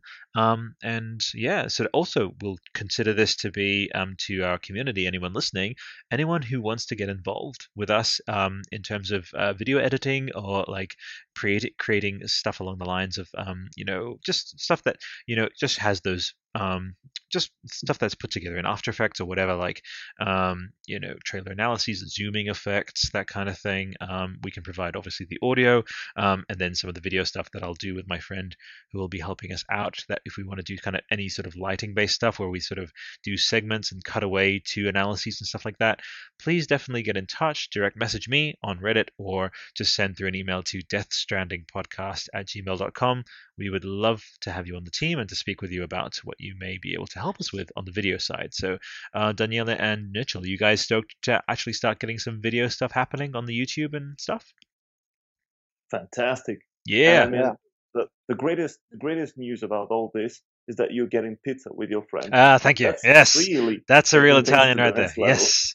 See, all this time, listeners, he was waiting. Daniele was in the wings, being like, "I just need to, I gotta get my Italianness right here, right now, rock it, and just show how fucking happy." Like, fuck the Death Stranding. It's about thinking about this. It's about that Napoletana. It's about that Quattro Stagioni. All right. all right. You need that spagoot. Sorry, Sorry, I just said spagoot, which is from Tim and I'm Eric. Gonna say, I'm gonna say it in a Death Stranding fashion. Oh, uh, see. If I am disciplined enough with the edit, I will now cut away to the massage, the massa- the pizza massage place from Tim and Eric. You guys know about this? Mitchell, Mitchell, it is a massage parlor you go to where they basically it's this segment. It's like, oh, eh, you're doing a, you get a nice deeper massage, and that is a nicer massage, and they treat you like as this giant piece of dough, and they like sprinkle like cheese on you, and like they massage you, but they pretend you're a pizza, and it's like a massage, a pizza massage, pizza massage ah, bubbly boo. Oh, I'm gonna put. I'll post it later. He's uh, yeah, give you a piece of massage and get nice and get a it, let it all out, get it all loose and happy. Ah, bubbly boobity, you know. Yeah. Oh my god, guys, we need to stay on topic. But I fucking I fucking regret nothing. Uh, Daniela, you failed at your job again, keeping me wrangled in. Uh, you don't you don't get paid this week. You're not getting any food this week. I, I, need to make jokes. That that's my only I, I work here. Please no, fucking never fucking change. Also, um, to uh, my upcoming uh, um, co-host on Shadow Dome podcast, he, uh, he, uh, the Portuguese. Um, what's something? What's a p word that is like an endearing? Uh, the, the Portuguese perfection. Uh, Mr. Sir Rico, who will be co-hosting the Shadow Dome podcast, buddy. I I really like I impress upon you. We go all the way into like deep symbology, discussing like the merits, the true like earnest. That's the core of our podcast, like the merits of this medium, elevating it, um, exploring its like legitimacy as an art form, absolutely. But I need to fucking get my Tim and Eric in there. I need to. So don't be surprised if uh, the Shadow Dome goes along the same lines. But uh, I dig it. Yeah, come on, like Mitchell, you gotta you gotta loosen up. Like come on. If we were all super dry and academic, like I wouldn't want to listen to a show like that, right? right? Mitchell is dead. Uh, Mitchell's gone.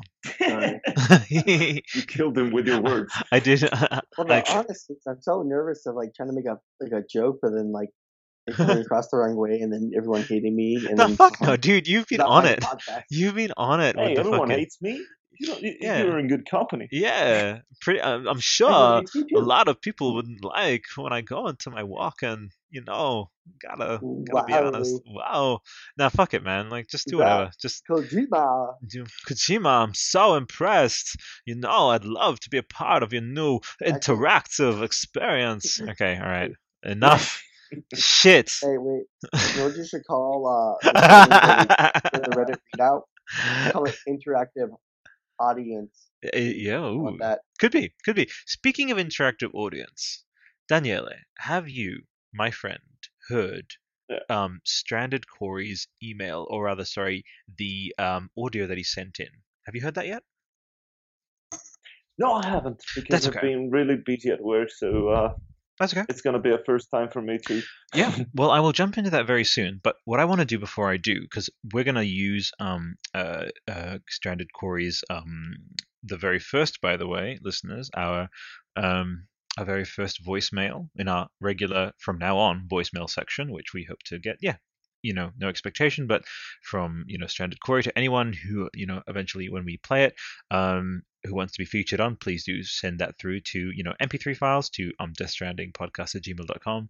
Before we jump into that though, let me quickly wrap up with the duality artwork, which I need to dive into both this and one other post. Then we're good to go into threading the strands. Fantastic. So a ULT sandwich continues. Since you have nearly finished the trailer breakdowns, you guys consider doing video? Yes, we do. Uh, da, da, da, um, so for the Titan, uh, basically because I say da da da because we read it early earlier, um, a video collecting them all into one would be great. That's exactly the plan. So for the Titan, my theory is that it is not what Sam sees. To explain, if you look at Lovecraft's work, you can see several examples of creatures screwing with human perception and sanity. Many things are either invisible or twisted beyond recognition simply because the human brain cannot comprehend what it is seeing. So, what if the appearance of the Titan is the closest the mind um, Sam can have to understand it? I completely agree with this, by the way. Um, editorializing. Um, as for the explosion, I have a theory on that. To put it plainly, with a comparison, the Titan is the ovum and the gun guy is the sperm cell fucking love this. The exploration, uh, the explosion is the result of the birth. I, I mean, the entire theme of the game revolves around life, death, and rebirth. Better yet, the Titan is the womb, and that's the reason Gun Guy tries to commit suicide. Holy shit, unwilling sperm. This is fucking nightmarish, and I fucking love it. Um, that's all for me. I hope you have a fun recording. Oh, hell yeah, love you, ULT sandwich. Daniela, you chuckling bastard. What did you think? I'm now thinking that the whole the whole third trailer was a porn scene. It was a porn. It was a porno. It was a porno. is my fucking Australian accent. Oh my god, this Stranding is such a porno. Um, no, no, fuck. That's that's insane. But there is no, there is um now that I, I, can't unsee it now because of what is that explosion? An explosion erupts out into this circular shape, um, oh. and and birth. You know, again, we see the singular, single, tiny little. Again, by the time he's that far away from the camera, poor Patrick does kind of resemble like just like that's when you draw a sort of human body far enough into into a camera, it starts to look essentially like like um uh, like a yeah like a sperm cell uh, or like whatever like a cell with a flagella like whatever anything that has like a tail because we sort of revert again the further away you can draw into all kinds of philosophical stuff about that again the further something away is from us the more primitive it looks that it, it starts to resemble a cell more uh, or a single cell organism or a simpler organism because like the distance actually blurs the distinguishing features of arms and legs so there you go read into that what you will write an essay paper about that. Maybe I will one day. Who knows? Or a thesis. Um, but there, yeah, like it's I find that intriguing. Um, I like the porn angle. That's that's important, Daniela. But what what other angles did you, you have? Like, like the porn angle.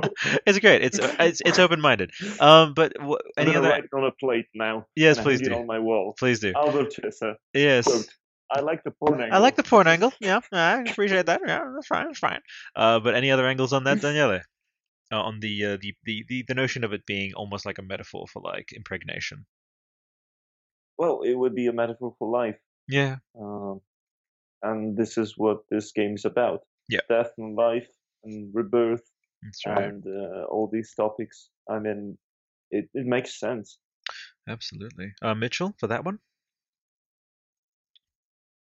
Uh, hmm, just of, yeah, just the thoughts now about the uh, subject. Yeah, yeah, just the idea of uh, essentially Patrick being. I'm going to jump into this into the. Um, uh, we're going to um uh, read the next thing about uh the sort of duality artwork. Then I'm going to throw it to um Stranded Corey in his in his email, which oh, which by the way I'll be playing for you guys. So it's like you'll you'll both hear it.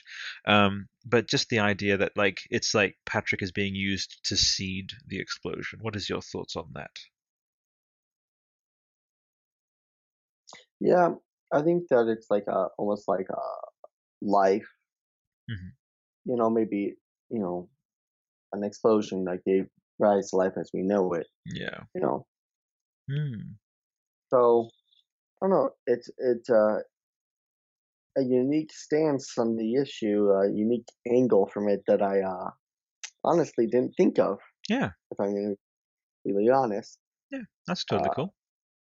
That's cool. So there's a lot of. Uh, I bet you something, Mitchell. Um, after I play Stranded Corey's thing, you're gonna have a lot to say, and I want to get Daniela's thing on that because he touches on this exactly. So I'll play that shortly. Um, and the last uh, comment that I'll read out again, uh, listeners. It was a big week. It was a big week, big big week and a bit, as I say, um, of just like Death Stranding activity, both on the Reddit, in the news, and everything with Kojima, um, everything. So it's been very very fruitful. So um, the last Reddit readout I will do. Um, is from user Luca Beats on the post that I made uh, two days ago. Uh, Duality art by Dan D. Angelica Vanini on DeviantArt. Beautiful tarot inspired um, duality kind of esque picture of Sam and Mads' character. Um, opposite ends of each other's kind of the spectrum, maybe even light and dark. But again, we're going far more into the gray with this. Um, they definitely have. Uh, they don't. Neither of them scream uh, either overtly evil or overtly um, benign. So, the comment is. Um, I love the number one comment is from Secret Fred. Wow, this is incredible. Absolutely, I agree with you, Secret Fred. Um, underneath that, we have the one that I wanted to share. So, User Luca Beats.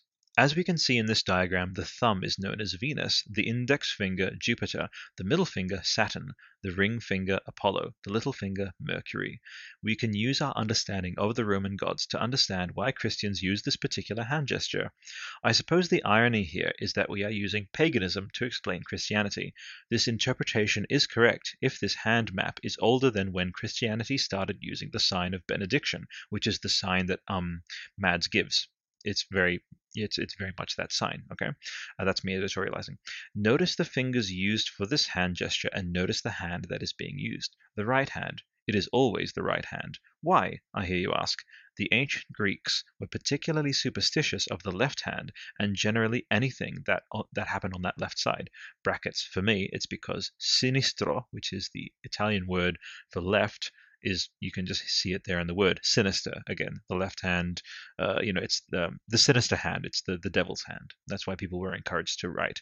With the right hand that's why it is called the right hand which you write with because it's the correct hand. So close brackets.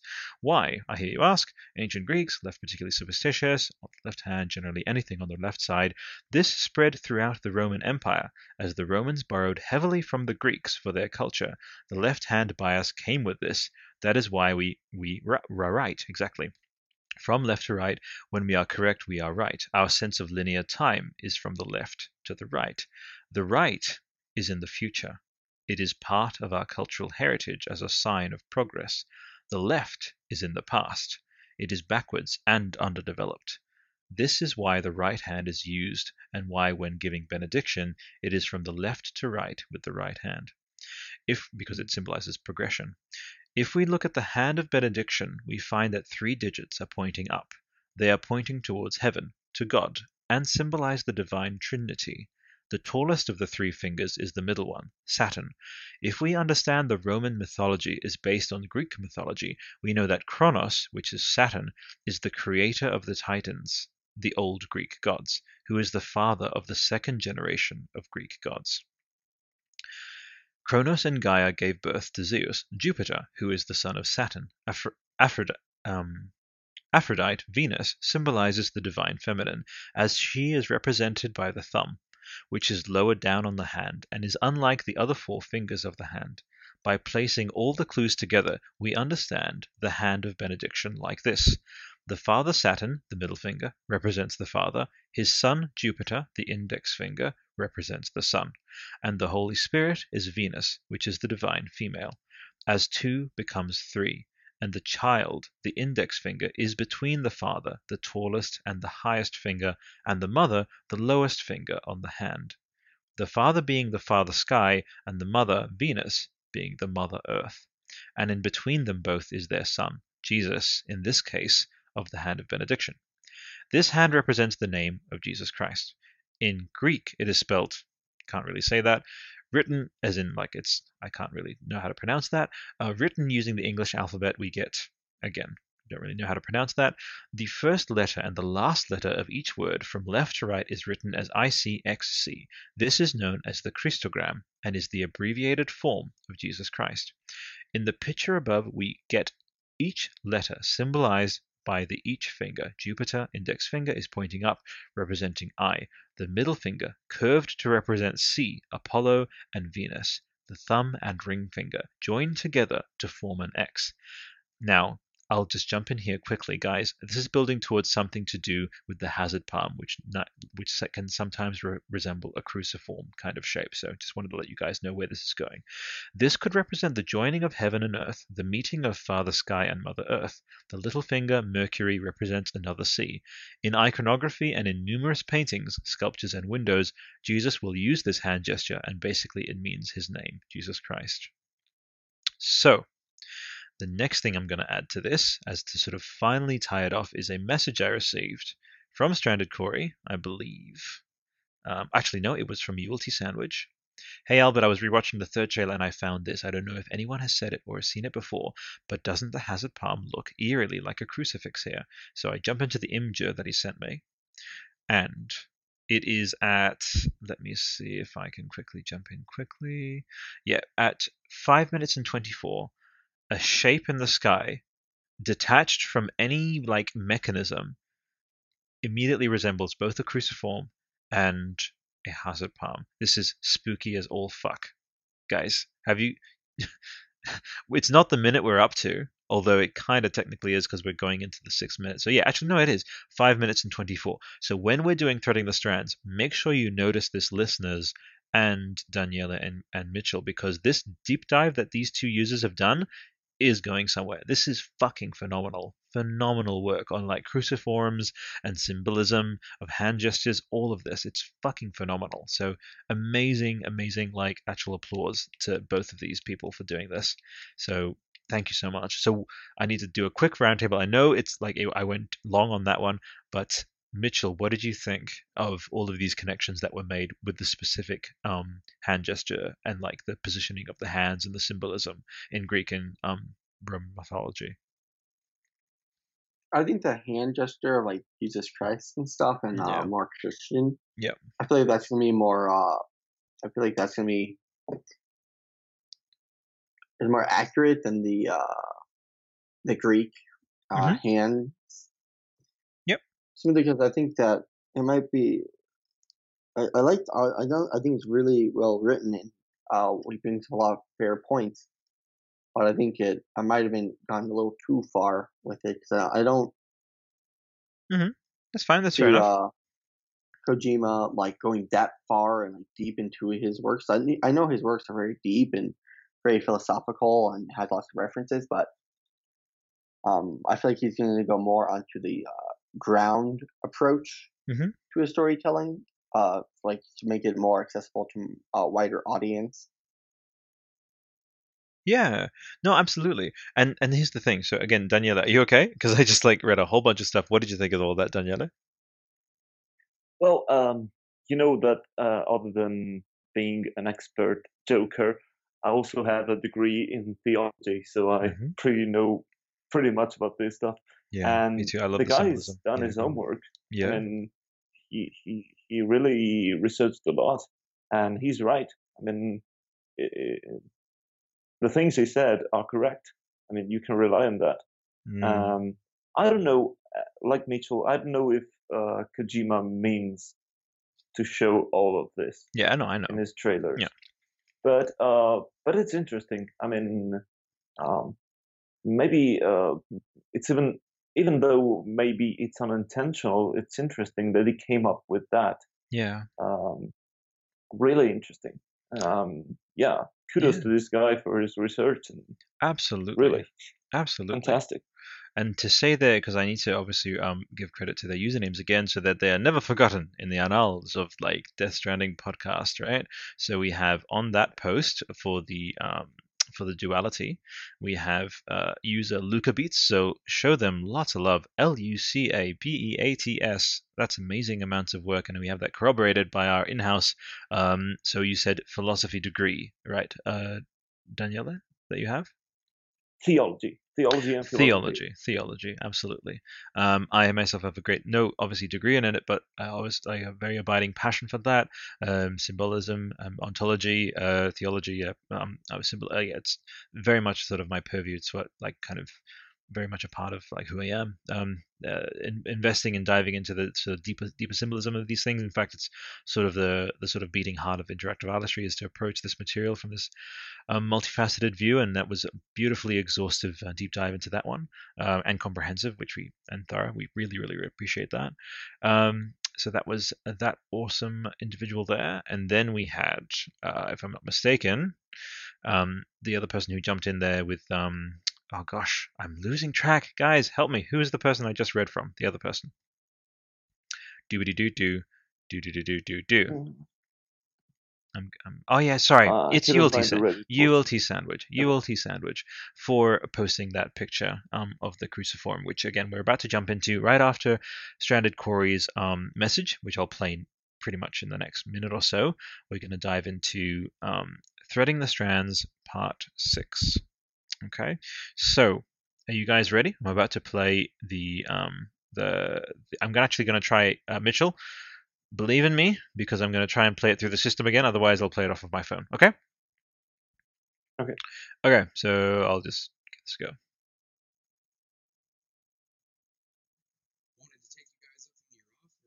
Can you hear that? Yeah, uh, very low volume though. All right.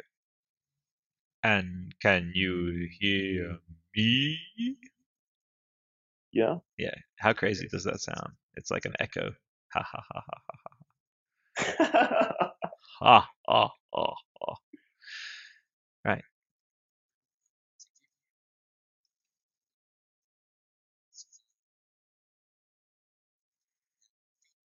That's not coming through, is it? No. All right, never mind. I'm going to play it off my phone. Screw it. We're doing it live. We're doing it live. uh, yeah. Um, to all listeners still obviously with us, either who haven't died or who haven't turned the podcast off, we would love um, to have you. Yeah, chime in if you if you know want to help us with any of this kind of audio stuff. We're more than more than happy to have anyone sort of jump in with sort of any thoughts of how to kind of incorporate listening to you know podcast live and stuff. Because I'm just going to play it through my phone and like cleverly edit things. So this is probably going to end up in a blooper. This is going to be a motherfucker of an edit, guys. It's going to be so good because Daniele. Because again, wanted you on the show. I am going to have to uh, crop every single time you talk out of the uh, combi. Really? Yeah, no. yeah, yeah. No, no, no, no. I'm really sorry. this is everyone gets one of these is the idea that like you you weren't to know because we're just transitioning into this. But I need I wanted you on the show, man. So it's no it's no big deal for me. I just like lay back. It's whatever. Like I, I've I've I've done edits that have lasted like nine hours. It's fine. It's uh it's just something like I put some music on or whatever. So um obviously not I can't listen to it all the time because I'm obviously listening to the edit.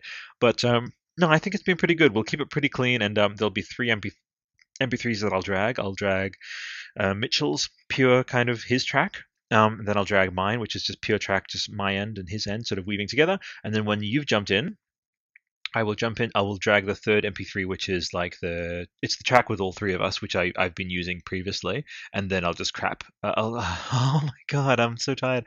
I will just crop all of Daniel. I'll just crap. I'm just gonna fucking take a dump right there, okay?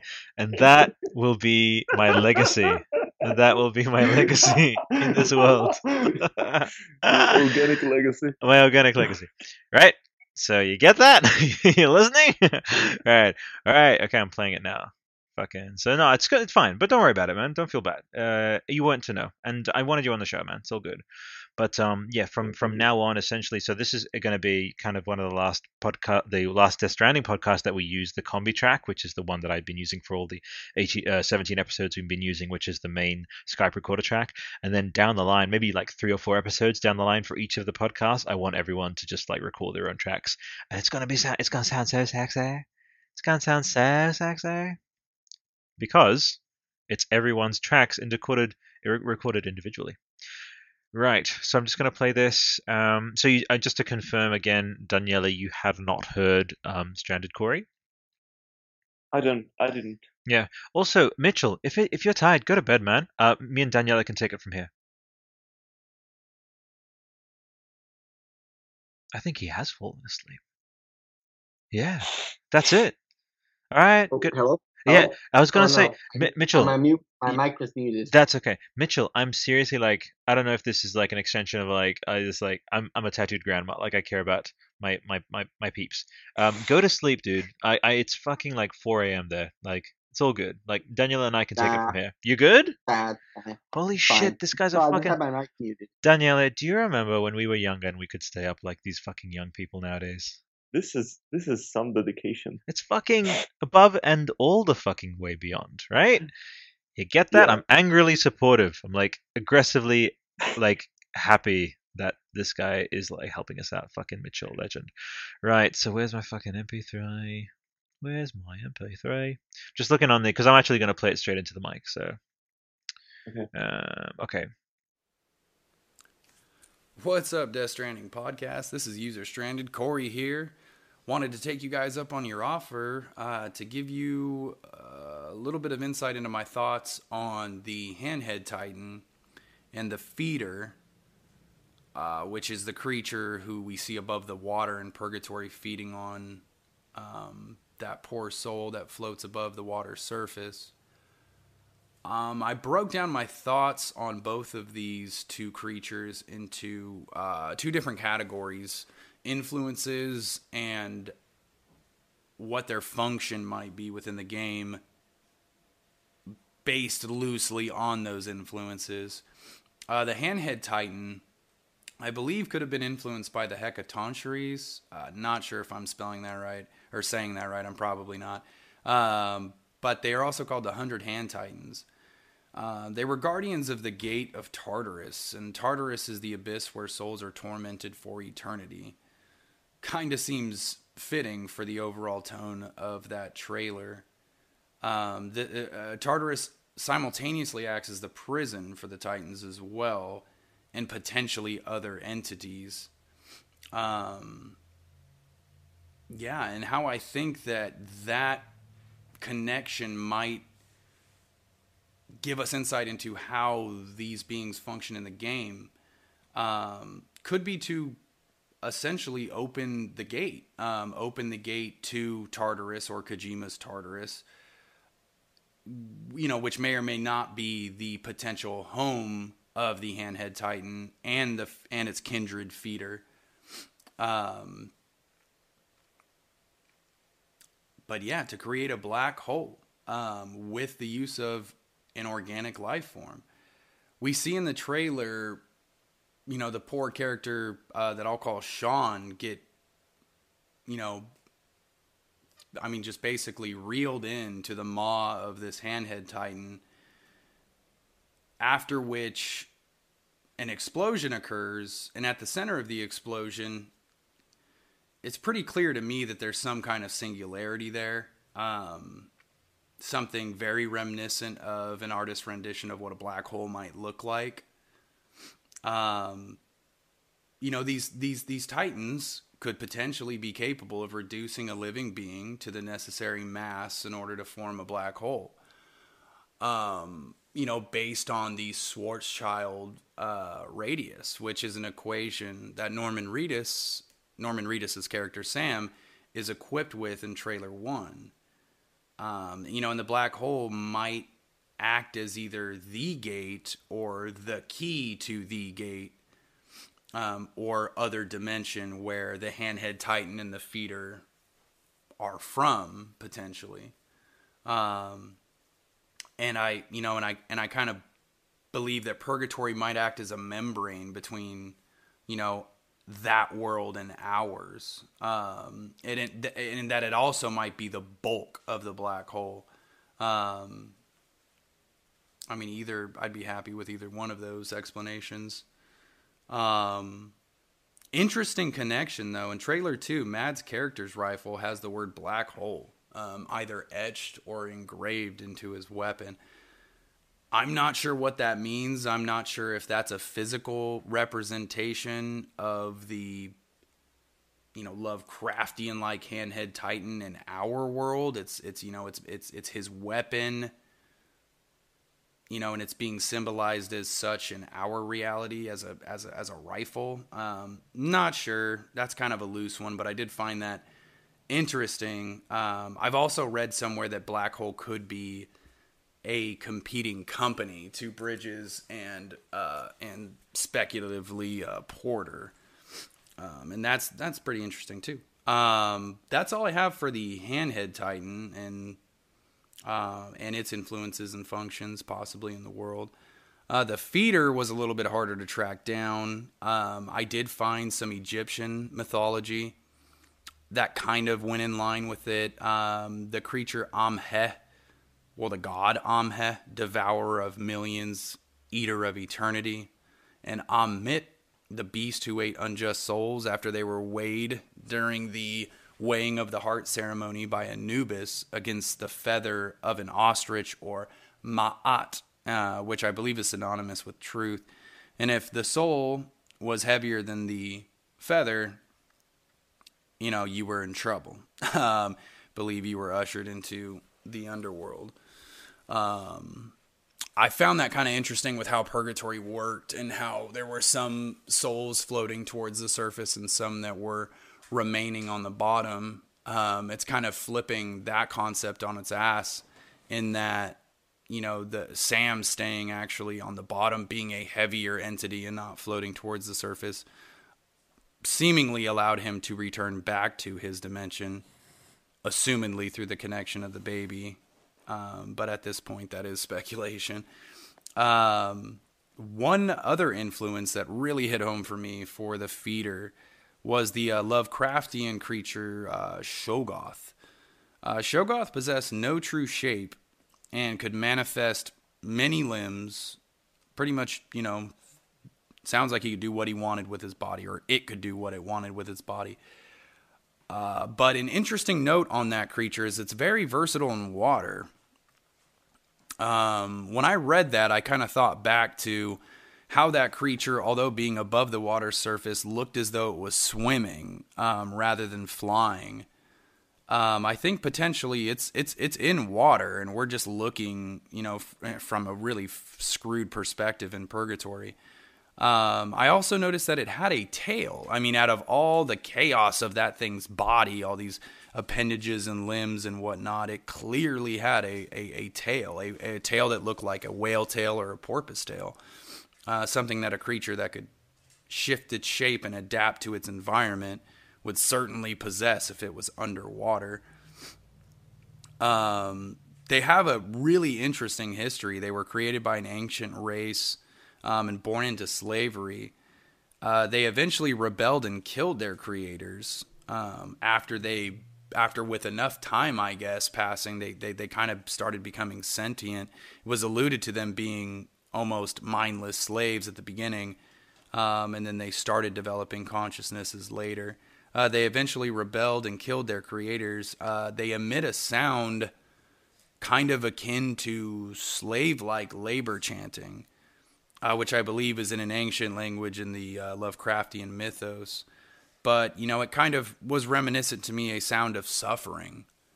And uh, and I, I drew a connection to the uh, to the wail uh, to the whale sounds, to the whale cries that we hear every time, you know, our, we seemingly interact with their dimension. Um, just an interesting note. Um, how the feeder functions in our world is a, I guess, a much better, or in the Death Stranding world, is a much, much harder question to answer. Um, my thoughts on it are, and this isn't based on a whole lot, other than my thoughts, that it could potentially be to consume the lost souls and repurpose them for use against their enemies or prey. We see, you know, this black tar, black goo. It's very dominant in trailer three, and usually it's it's affiliated with the rise of these, you know, for lack of a better word, lost souls or nameless, blacked out, you know, human figurines um, frantically grasping at anything making noise or alive. Um, you know, again, it seems like they are being used, um, almost being ordered around. Um, maybe this creature isn't consuming anything. It didn't eat that soul. It transported it um, and got it ready to be used, you know, in the battle against us or the battle against the characters of Death Stranding. um, you know, kind of a sick take on manipulation, I guess. Um, or perhaps they are consumed, the lost souls are consumed, and this somehow gives, you know, control over said soul's body in the physical dimension. Um, potentially, you know, potentially, you know, rectifying how Mads can can can control the dead. Um,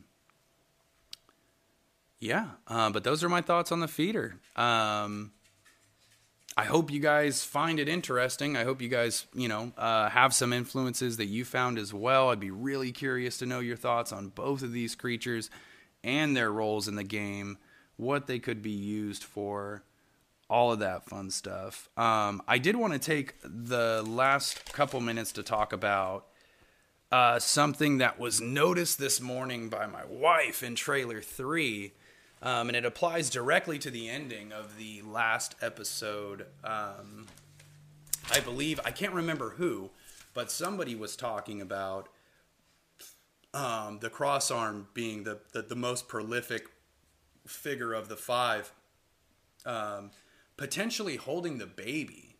Um, and, and, you know that, that, that that's why his arms are in that are in that shape or in that form is because he's he's holding on to a baby man, that's cool out of the box thinking. I, I hadn't put that together up to this point. Um, I think that honestly, you could be spot on there, um, whoever you are. I'm sorry, I forgot about your name.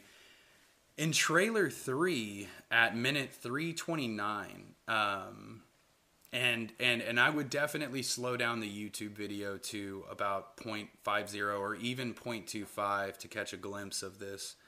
Um, and again, at, at minute 329, over the character that I call Sean's right shoulder actually offset quite a bit of ways. You'll see a rock, a pointed rock in the background that's pretty large. Focus on the top of that rock, and after a few frames into 3 minutes and 29 seconds, our prolific fifth figure um, will appear and phase in and out of existence almost either in front of the rock or behind it. Uh, during his manifestation, uh, you can clearly see his arms positioned in what looks to be, you know, the cradled position.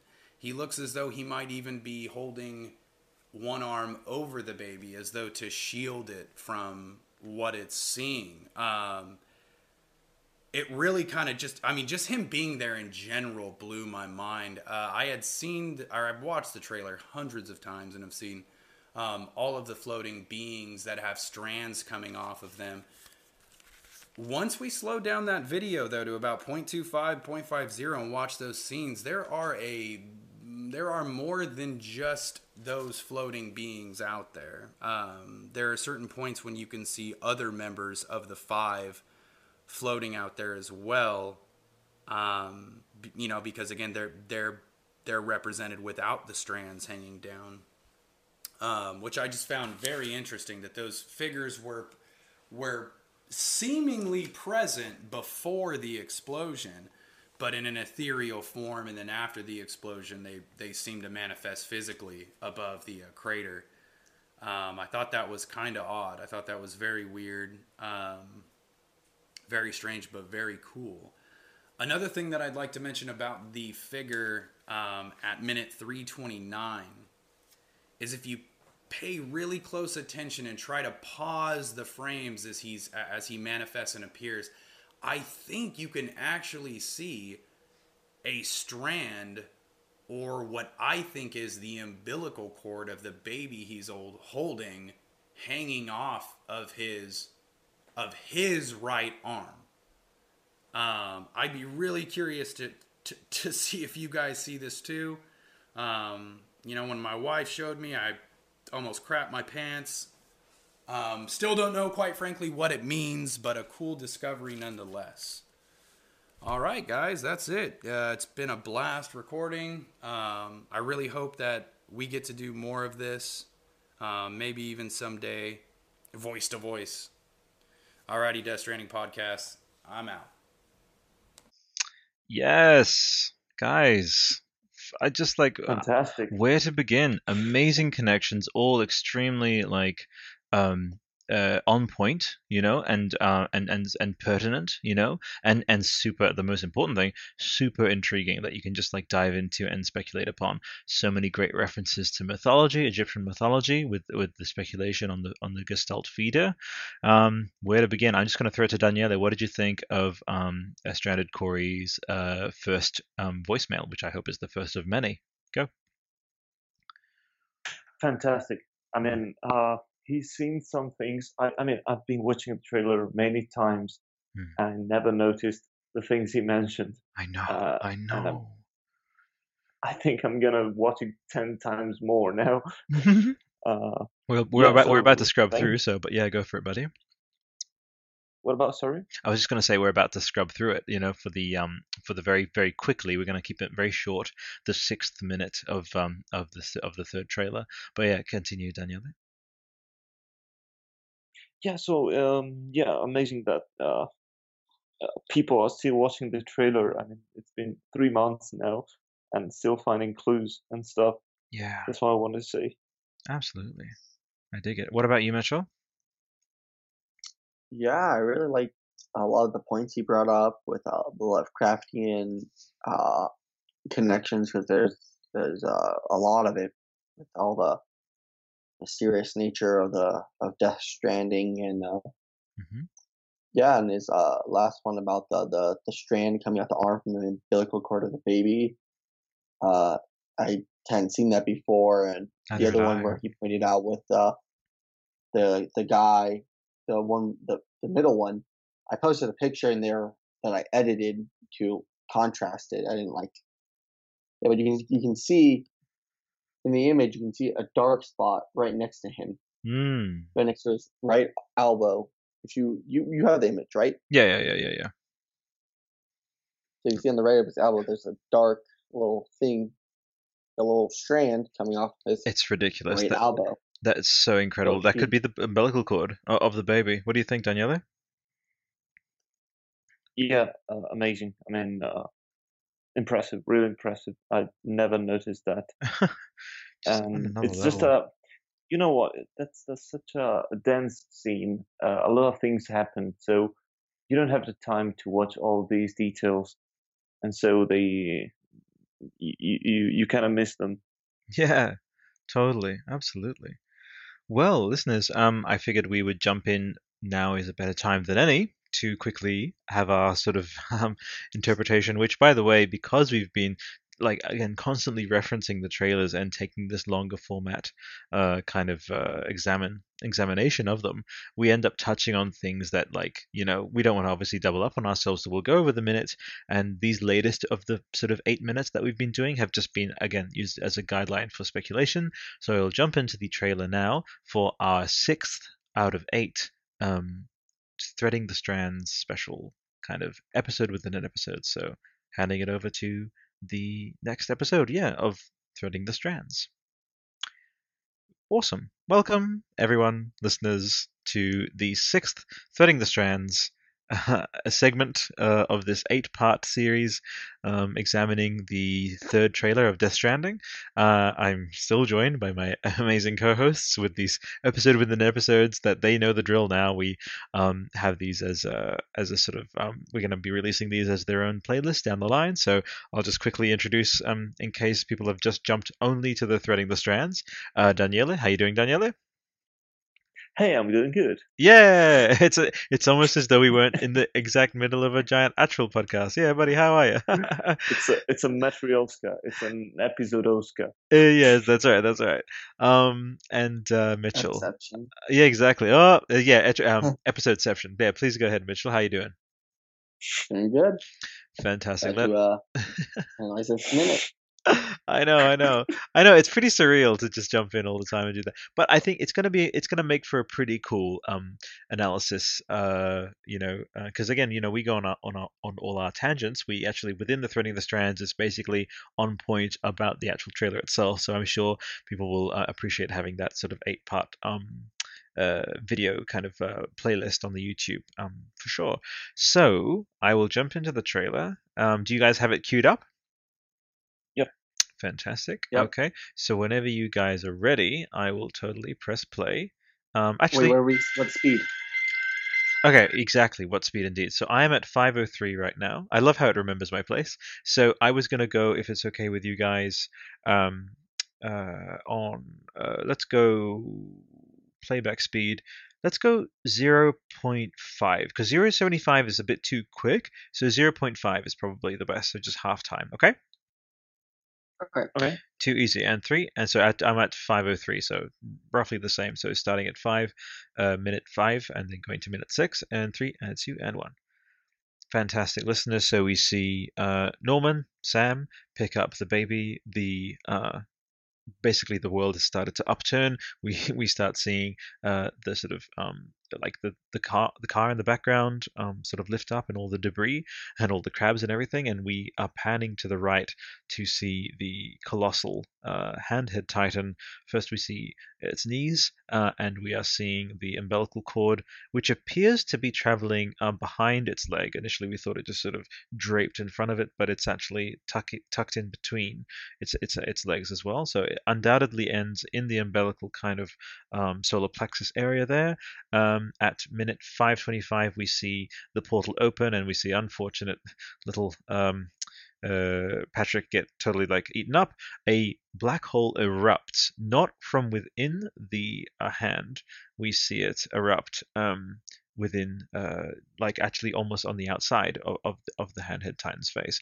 Um, this is exactly where our Yuletide sandwich said to pause. Um, it turns out that that glimpse was actually the handhead was um, was in fact uh, Sam's hazard palm. So not dispelling that entirely, but it is still interesting that there was that def- defined cruciform there in that sort of um, that moment of, of the of the explosion. So that's still definitely intriguing there to think about. Um, 553, uh, sorry, 544, we see um, Sam immersed in the uh, ocean, or rather the water of the um, sort of limbo space, the kind of, as we've put it, sort of safe space um, between worlds, or in the sort of death realm, or between life and death. Um, his uh, flesh is uh, sort of inscribed by the uh, new handprints, uh, which either represent his death or the deaths there's there's multiple handprints, so maybe they're both of his death and also the deaths of those maybe he was responsible for or anything like that. We'll see. And the minute ends um, as we see the first three floating bodies, um, featureless, blank, uh, black, uh, almost as, as though they've had all their kind of um, personality and anything that distinguished them as people um, and individuals um, stripped away. Uh, we end the minute at six. Uh, zero zero um, with these three uh, um, figures sort of slowly floating upwards.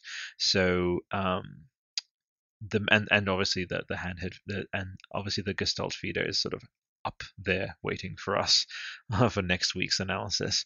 So this was basically the Handhead Titan's big scene. This was its debut. Um, we'll keep it mostly about Handhead Titan, but we can still speculate a little bit on the um, on the feeder as well, um, because the, the, the two are so closely tied together. So I will throw it to Mitchell, and then I will throw it to Daniela. I will do my take, and then we will get out of here. so go for it, Mitchell. What are your thoughts on just deep dive as much as take as long as you like into the Handhead Titan, who it, who they are, what they are, the Lovecraftian angle. Go for it, Mitchell yeah, it almost feels like it's not a uh not not like the floaty figures. Yeah. It's like it's almost like the the uh the the the the oil people, the underlings, or whatever you want to yeah, call the, them. Yeah, yeah, the underlings um, as you put them. Um, I feel like it's almost kind of you know like a, it, it was it's deformed by the the figures. You know, yeah, yeah. They, they, cut off its hands and they and they cut off its head and they replaced it like almost uh Greek. You know? Yeah, it feels like a punishment of some kind to have your hands cut off and everything. That's what doesn't feel natural about it at, at, all. It feels almost nightmarish. I agree with you, Mitchell. Maybe, maybe, uh, maybe they're grabbing Patrick into the palms of time and you know whatever or maybe that maybe maybe another thing who knows at this point. That's incredible i uh, like that uh, i like let's run with that briefly. So the idea of you know sam not being able to physically comprehend what is happening to patrick needing to assemble with his mind in that um hp lovecraftian way of like what can i assemble to even pros to even begin to collate what is happening to uh to to um to patrick? And again the hands of time that that kind of thing is really interesting to think is like well how do we visualize visualize someone being like devoured by time uh, in, in a way where you're directly experiencing it and seeing it instead of just like a flash of light. What, what would that manifest in the way that it would fuck around with your with your subconscious and, and, and all that? So again the handhead titan could be a, a figment uh, of um, sam's mind kind of needing to warp itself to comprehend what's happening to patrick uh, what did you think of that daniele yeah, I, I mean, I still think, um, I still wonder if they're aliens. Yeah. Uh, because um, do you remember uh, the movie Arrival? 2016 mm-hmm. movie. I haven't yeah. seen it. I haven't seen it. I know I should. It's almost cr- it's almost criminal that I haven't you, seen it. Yeah, I know. What's, yeah, what's, what's wrong with me? Yeah. You definitely should. Well, mm-hmm. um, I'll keep it spoiler free for you. But okay. that uh, the aliens, as were portrayed in Arrival, they were um, kind of distorting time for humans. Yeah. Or at least for some humans. They were distorting their perception of time. So um, okay. that was uh, something unique, something new. Mm-hmm. And uh, yeah, so uh, I. Um, yeah. I, I think it will be something like that. Maybe time and space will be bended to human perception. I like Hold on that. a second. That's okay. Go for it, buddy. Mm. That is very interesting. What did you think of that of of um, Daniele's uh, take on that, Mitchell? Yeah, I can totally tell a lot about Arrival mm. uh, in this. Denis, uh, Denis Villeneuve, who knows, mm-hmm. is a really really visionary director, and he does a lot of great work. And Arrival is really really good. Yeah. Uh, okay. best sci-fi of 2016. Um, and it just like you know, the ending was so you know, it's like all the concepts are coming together. It's like uh, if Interstellar was betterly that was uh executed its concepts better, you know. I love Interstellar; it's one of my favorite sci-fi, but honestly, the ending could have been a lot better, uh, editing wise, to explain what's happening. Uh-huh. This one explained it uh, without making you feel too dumbed down. That's you know? interesting. It yeah. showed it with visuals rather than like if what's his name tried to uh, explain something, he would use dialogue. For this movie, use visuals and understanding, uh, like an epiphany with the with the characters and the wrapping around the story. So I think uh, Daniele's. Uh, yeah, that's uh, interesting. Uh. You know, saying how this is similar to Arrival. Mm. I think it's hmm. really, really uh, uh apt. Accurate. Yeah, I dig that. Absolutely, absolutely. Um, so whenever Daniele gets back, we'll get his sort of final take on that. But so that we can ca- kind of crack on, um, yeah, like let's see what other angles to explore.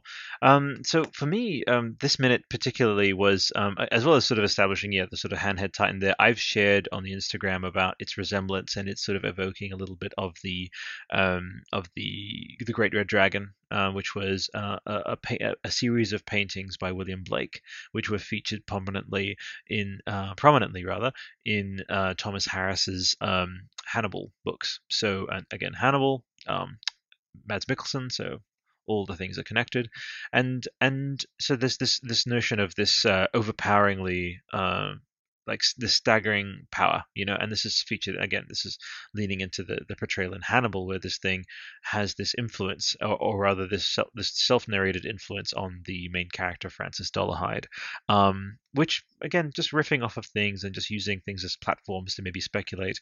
Um, we could be seeing um, the Handhead Titan be a personal nightmare of Sam's, like a like something that has been pursuing Sam in his unconscious, in his dream world, um, uh, for a long time, possibly since maybe the, the, the date of the singularity happening, maybe when um, black uh maybe when uh bridges sort of um did their tampering with time if this is even what happened it actually fucked with everyone's dreams and it actually gave each of each person maybe a personal completely uh, um, unsurmountable and unavoidable kind of nightmare figure in their lives. So the the nightmare could be again a way that each of us have maybe there's a handhead titan for each of us. Maybe we each perceive whatever anomaly whatever way whatever shape these predators take we, we need to kind of correlate them. That's the lovecraftian um, concept that uh, you know the greatest the greatest mercy on us is that we can't con- we can't um, uh, fully comprehend um, the contents of the universe. Yeah, that's okay. So Daniele, all we were saying, we were just breaking down um like the the handhead titan. I was sort of jumping into my interpretation.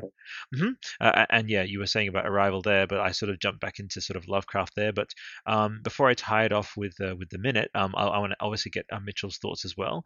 But um, uh, and just like just making sure that everyone sort of voiced everything they want to say. So um, sure. Yeah, were you being um was anything uh, the matter, uh, uh Daniele, or is it all, all good? Um, I think it was all good. Uh, I mean, it will be something different, like it was in Arrival. Yeah. Oh no, I meant that. Why you took everything okay with like the house and stuff, or like because you, when you Yeah. took the breakaway, is everything okay?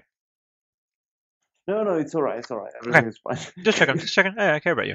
All right, go ahead, man.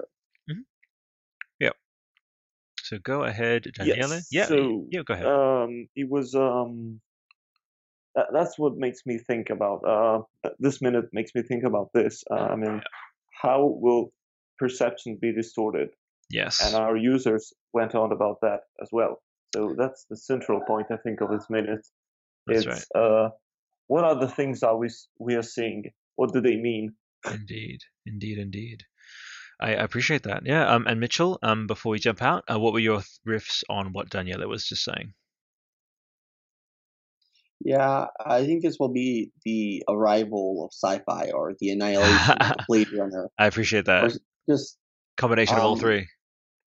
well, yeah, I think it's it's it's just something new, something with fresh ideas, and something that will challenge the uh the not the viewer, um the the person playing Yeah, the player. Yeah. the the player. Yeah, it will challenge the player to think outside, you know, more of ABC kind of storytelling as we typically watch in movies, and you know, Mhm. that's usually what we get. But I think it's going to be more complex, and it's going to challenge the viewer to, uh, you know, talk more. I feel like it's going to be more like an annihilation in that sense, and you haven't Yeah. seen it yet. I I, have. haven't. Just, just Ah. trust, trust me on my word. Oh my god, I need to see this film. How? We have to wait till March here. Oh, sorry, we're in March, but we have Well- to say wait till like uh, it's out on Netflix here for us. Yeah, Yeah. um, well, but um, basically, um, le- uh, it's gonna challenge the viewer and make them ask questions. And you know, I went and saw it with my brother, and I went and saw it um a few days later with my friend Isaac Yeah. because there was a guy in the back of my seat saying, "Oh my god, oh my god," commentating on the whole movie and kicking my seat because he got scared, like he was Oh a child God. or something. Wow, that's interesting. So I, I went and watched it again with my uh my friend Isaac, and we watched it, and it was it was really good. It was even better than the second time. Wow. A lot different. uh, It's nothing like the book, but I still like it. It's still interesting, and it's still, you know, my brother, me, and my friend Isaac, we all left with different thoughts of the movie's ending. That's really. Oh my. Okay. Okay. Now you've mm, like maximum intrigue. I can't And wait to jump in. They're like things that Yeah. happen in like, oh, it's this thing. He's like, no, it's this thing. It wasn't like like like f you, I'm right. Or it's like more like uh, you know, like like we're discussing, trying to figure out, you know, uh, the general audience will like it. You know, like oh, look action and look pretty pretty graphics or whatever. Mhm. But you know, I think that Death Stranding will be kind of like Annihilation, where just like elite questions and people asking each other like, what is, what is this thing? Yeah. I think it's this theory, and then it's like, ah, no, no, it can't be that theory. It's this thing. Like, I No, know. um, I think it was Zelda fans discussing uh, timelines of Breath of the Wild. I know, No one's, right? no one's like screaming at each other, but you know there are some like that. But you know, it's just discussion. It's like, oh, like you know, there's hints towards this one. It's like no, someone's like, no, it's just hints towards this one, and then, you know, and, and then someone else is like, no, it's like all three of these ones so together, and then like, across street, and it's like it creates a fan base that are passionate about the work Hmm. and um create create a bigger sense of the world themselves. I And know. uh, and I think that's what Kojima does really well. And you know, I think you said earlier you were reading a comment that said, uh, yeah, that said basically there's new theories here every week, and each one of them could be completely different on what we're wanting out of this game, just something different. Yeah, I think anyone just have something different, and so I think that this will leave a lot of questions, but not without any substance. It won't just be like Mother, you know, uh, yeah, that movie where it's just just a bunch of like, okay, ooh, yeah, again, you know, yeah, face. Yeah, I think it's gonna be uh, uh, there's gonna be questions, but there's gonna be substance to back that up. You know, and, and not just done and not just done for the sake of being non sequitur or for the sake of being cryptic because crypticness for crypticness' mm-hmm. sake uh, sorry crypticness for crypticness' sake is just and or obtuseness for obtuseness' sake or insert whatever for insert whatever's sake always ends up just feeling just like masturbatory sorry to use the phrase but just like just like look at look at how weird and obscure and strange and like other I'm being with no actual context, with no actual um, core kind of sensibilities to it. With just again, it's just you can you can describe it to maybe a je ne sais quoi, but I actually think the distinction between something like a Kojima work and a, like the, the, sort of Darren Aronofsky, which what he did with um, more so obviously with Mother, but I, I sensed shades of it in in um, Black Swan, which a lot of people are ready to jump straight onto the praise bandwagon for. I 100% respect the cinematography of it. I respect the concept. Again, in execution, you need to think about what's outside of your head as the director, and Kojima has a great sense of that. He knows that he's like, say, filmmakers it's important to make the, the, the thing for yourself, but you need to use a language because otherwise, just like have the thought yourself, like have the dream, have the vision of it. Don't share it in film because if you're just gonna put it in terms that only you will understand, or that manner that or that means something only to you, um, that kind of sort of undermines or kind of almost contradicts the idea of you putting it into a shareable format like a motion picture. So for me, it's about needing to again you know disrespect not disrespect your audience betray your audience but respect that they you know um, if if you expect them again with the whole idea of sharing it in the form of, form of a film or media or whatever book whatever game interactive music the idea that you'll be sharing it has the connotation and has the implication uh, of sharing it in a in a way that can be at least processed and at least uh, have the threads connect um, because you know in your own head as the director of the as the originator as the originator of the idea all of that's already pre-connected it's already pre there but if you make a story exclusively from that point of view um, you you will leave people lost and you'll leave people and uh, you know as as many have expressed after mother it's just like what do i do with this? As you were saying mitchell so i just wanted to build on your point there. Go for it. Yeah. So yeah. um, so different from uh, what's it called? Um, different than you know mother or yeah. uh, uh, ambiguous is not the right term for it. It's just uh, the ambiguity for the sake of ambiguity with yeah, no meaning behind it. Um, you know, uh, I always point to uh, I I point to the Last Jedi. Yeah, I, I know people like that movie. Yeah. I personally don't like it. There's mm-hmm. just things that don't fit well me, but uh, there's a lot of things in there that's like, hey, look, it's different. Yeah, and why for the sake of difference? Again, consistency. You know, there's there is, and I like to say it this way: it's like you want to make a statement about iconoclasm. You want to make a statement about going against the grain, about portraying uh, audience expectations for the sake of a um, a new experience, for the sake of a, a of conflict, because it is the chapter of conflict. You need to think about there's a clear delineation between um, shock and um, going against expectations for the sake of the story, slash for the sake of the gimmick of people saying, "Oh, well, look at what they did with that show." I love Rian. Mm-hmm. I love Rian the creator, but it had to come around. This is for me again. This applies. You know, we saw Kojima write about Last Last Jedi. We saw him commentate on this.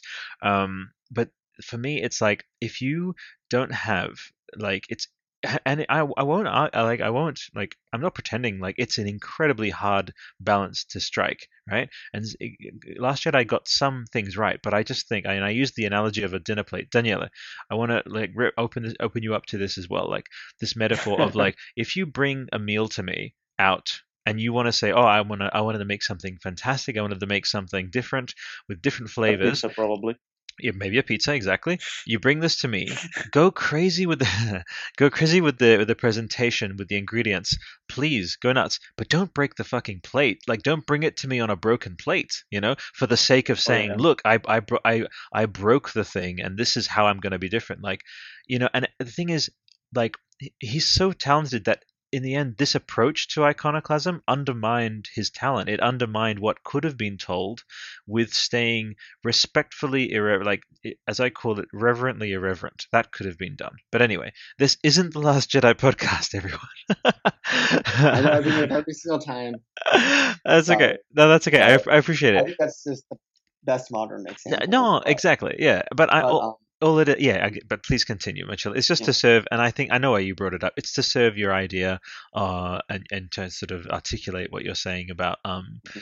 striking that balance of being cryptic but not in a way that is leaving people in in the complete lurch. Yeah uh, uh, and that that that you have just that overriding sense. It's like this thing you can sense at a party. It's like oh that person is literally just being that way just to be noticed as being you know different. It's versus the person in the corner who was just genuinely different as a matter of course as who they are just doing their thing naturally. There's no contrivance to it. There's no cheapness to it i think is is is i, I really mm-hmm. respect you saying that mitchell.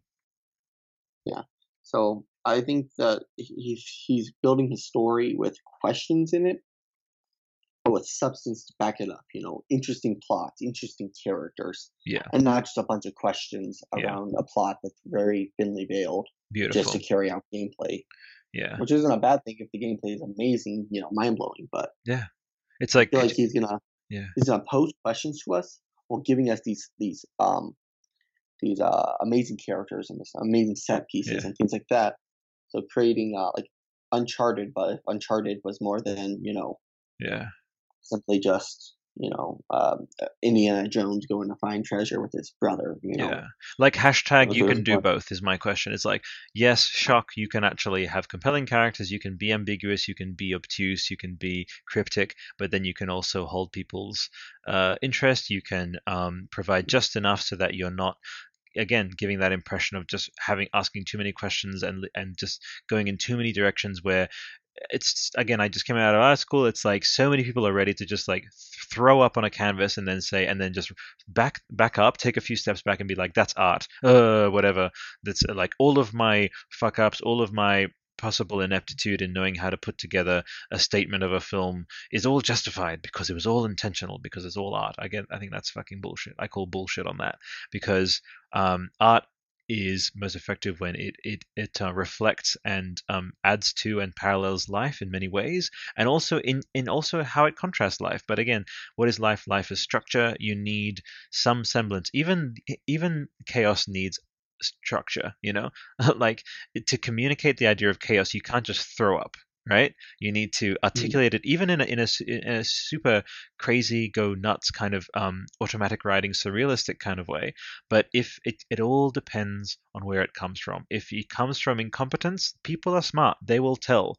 They will be able to tell that, oh, you didn't pull this off in a way where you owned the message, where you owned the execution. You pulled this off because you tried to string it together and say that that was special and say that that was symbolic and that it touched on all these themes. There's there was no there's no meditativeness, and there's not even again you don't need to meditate on it. You need to you don't need to kind of have that as like some big intentional thing.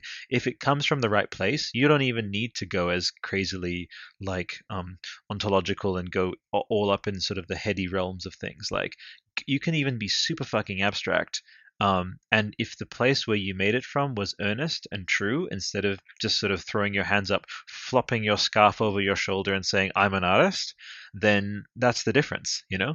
So, but yeah. I, I, sorry, Mitchell, you, you touched on something very close to me, so I apologize. uh, that's crazy. Daniela, what do you think of fake art? Bullshit artists. As you said, people are smart. They yeah. understand the difference. They fucking um, can. I totally agree with you. And. I mean, The Last Jedi, in my opinion, is one of those examples. Yeah. Very clear one. Yeah.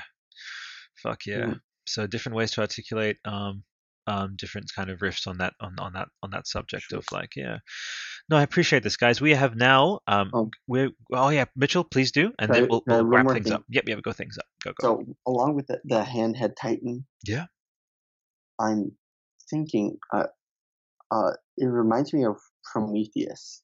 Oh, Not the damn. movie, but the Greek, but the Greek character. No, the He- movie. he- he- no, I'm talking about. the- Oh, so oh, sorry, sorry, sorry. My bad. Because there's the- the there's so many. Because you know that damn Sorry. like squid starfish thing. I was like, oh my god, good No, no. connection. But again, uh, multifaceted connections. Yeah, That, please that continue. too, that Yeah, too, yeah, yeah, but yeah. No, the, the mythical the Prometheus. hand titan itself, mythical Prometheus, the Greek one. Yeah. Basically, he he stole fire from Zeus. He gave it to the uh, he gave it to uh, the humans, and as punishment, he was tied to a boulder, and a and a I believe a, a hawk would come down every day, and pick out his liver and eat it off of him. Shit. And that would go on forever. I was wondering if the hand titan's kind of like that, you know Oh, he gifted humanity something and then they, they they cut off his hands put it where his head was and then they use him as a tool now to get prey as a humiliation oh uh, fuck, hand head fuck, fuck. Okay, that's really great. Daniela, go. I need to get your immediate take on this. Like the old idea that it's like a weird biblical, like beheaded, had your hands detached. Like that's almost like a crime scene. Go, Daniela. I need to. Sorry to interrupt, Mitchell. Go, go, go, go, go. Uh, I don't know. Um, it might be. Could be. And uh, this creature uh, feeding on humans might be uh, might be uh, doing what the only thing he can do now, Mm, uh, which is well, he's been banished from his realm of uh, uh, creatures, strange creatures, and uh, now he's uh, taking his revenge on humans, yeah, something like that. something like that. Awesome. But Mitchell, didn't mean to interrupt. Please continue. And it could also be uh, similar to the movie prometheus where humanity or bridges tries to meet their creator or try to manipulate time try to try to play god Oh yeah, and and then this is their punishment you know that's definitely. If They- not they- they're bridges, punishing them yeah. Fuck. Agreed. Yeah, I mean, I mean, it, it it has such connotations of punishment, doesn't it? Like, uh, you know, like again, we've we see in different cultures like beheading is a punishment. Um, the removal of hands is a punishment for like stealing in some Oh. countries. You know, so um, to have these visuals that communicate this idea of us of of the human race being punished, I think that's very congruent. Um, uh, Mitchell. Yeah. Well I, I was just looking up bible verses about cutting off hands but they all have to do with uh, masturbation so Hi, I was like, oh, there goes that there goes that theory there you go, there you go. Hey, Oh, wait, wait, that- wait, wait, wait. Maybe that theory about the uh, the, the the Titan being an egg and and uh, hi, being the. It's all about sex. It's a, okay, and then now Death Stranding is a porno again. Oh, there you go. Well, I feel, Yeah. Do you guys feel like there, there's going to be an alien style approach to it with an H.R. Giger approach to the the the the the, the floaty boys? Daniela, what do you think? Do could we be looking at any Giger inspiration with the uh, the unseen or anything like that? Um, like in the, in the maybe. sense of um, Maybe. uh, like sexual looking uh like genitalia looking uh artwork because that's what inspired alien is what it does is they they bring to something that should be arousing and they mix it with something horrific and terrifying yeah. and it creates a sense of uneasiness and that's why um the alien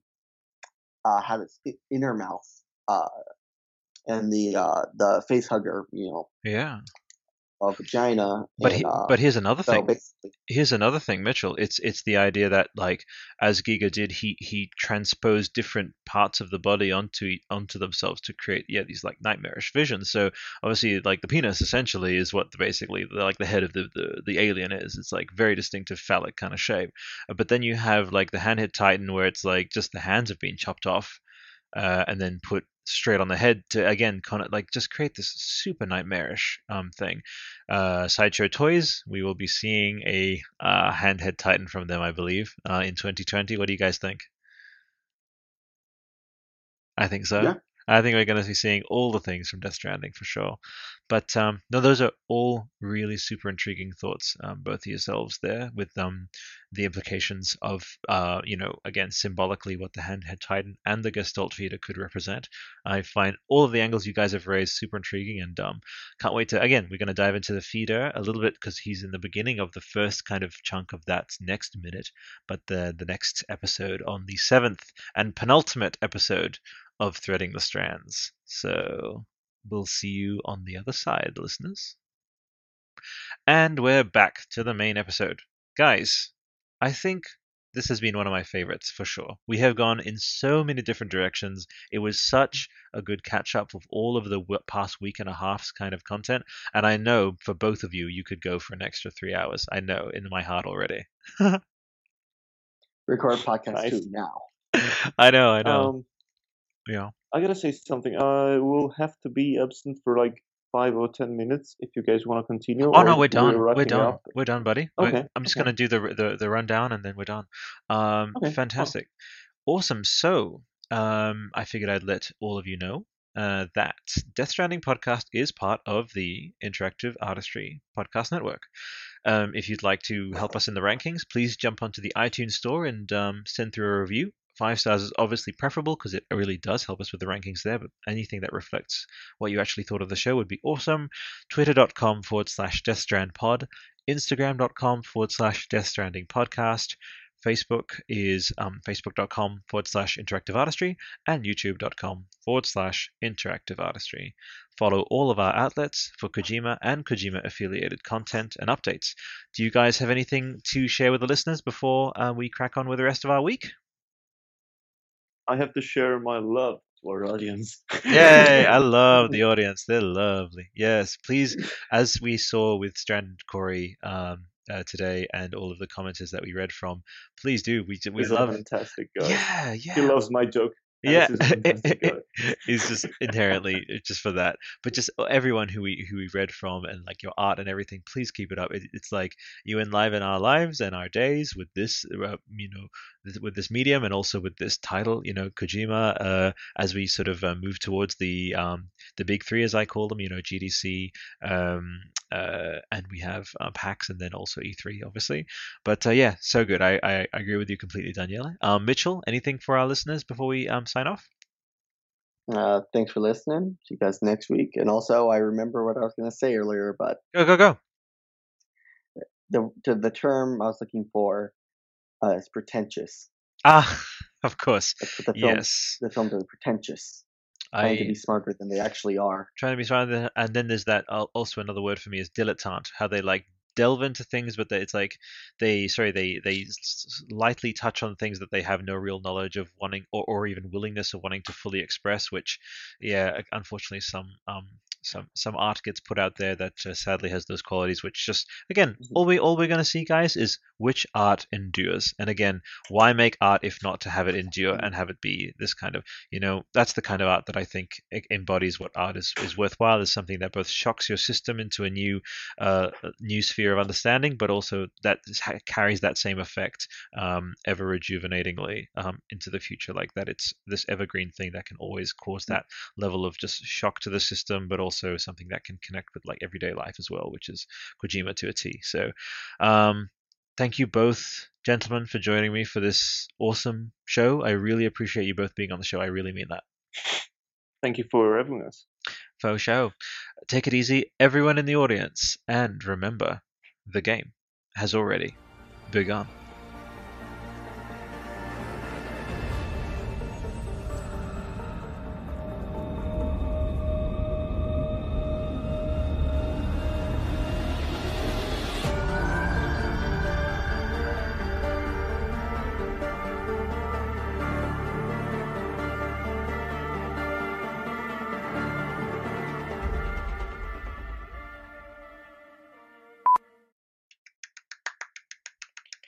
What? Again. Love it. Appreciate it, dudes. I'm off to go eat some food and drink some water. You guys have a fantastic rest of your week. Wait, wait, wait, wait, wait. no, I wait um for no man. You cannot make me wait. I I break through from your bonds of expectation. What the fuck do you want? I love you, man. Have you tried Doki Doki yet? Shut the fuck up with your Doki Doki shit. Go, Daniele. I love you, Mitchell. I, I didn't say anything. You didn't want to tell me anything? What? well, uh, you are a fantastic human being. No, uh, you are. You are. Whatever. no, fuck yeah. No, Mitchell, you are too. No, seriously, you guys are fucking like brothers from other mothers for sure. Um, 2019 crashing in Trieste if you're still living there. We're we're gonna find you. Yeah. You, you think you can move anywhere in the on the planet where we won't find you? We we can find you. We will crash at whatever house you're living in, and you'll be like, I don't know who you are, but I will find you. yeah. Hang out. Friends from different continents. Actually. Indeed, indeed, All of us are. Indeedy duties. Well, guys, I will catch up with you pretty soon in the Skype and stuff. But um, thanks so much for an awesome podcast. I'll catch you. I'll catch you guys later. Yeah. Bye. Bye, guys. Take it easy. Bye. Bye. Bye. Bye. Bye. bye.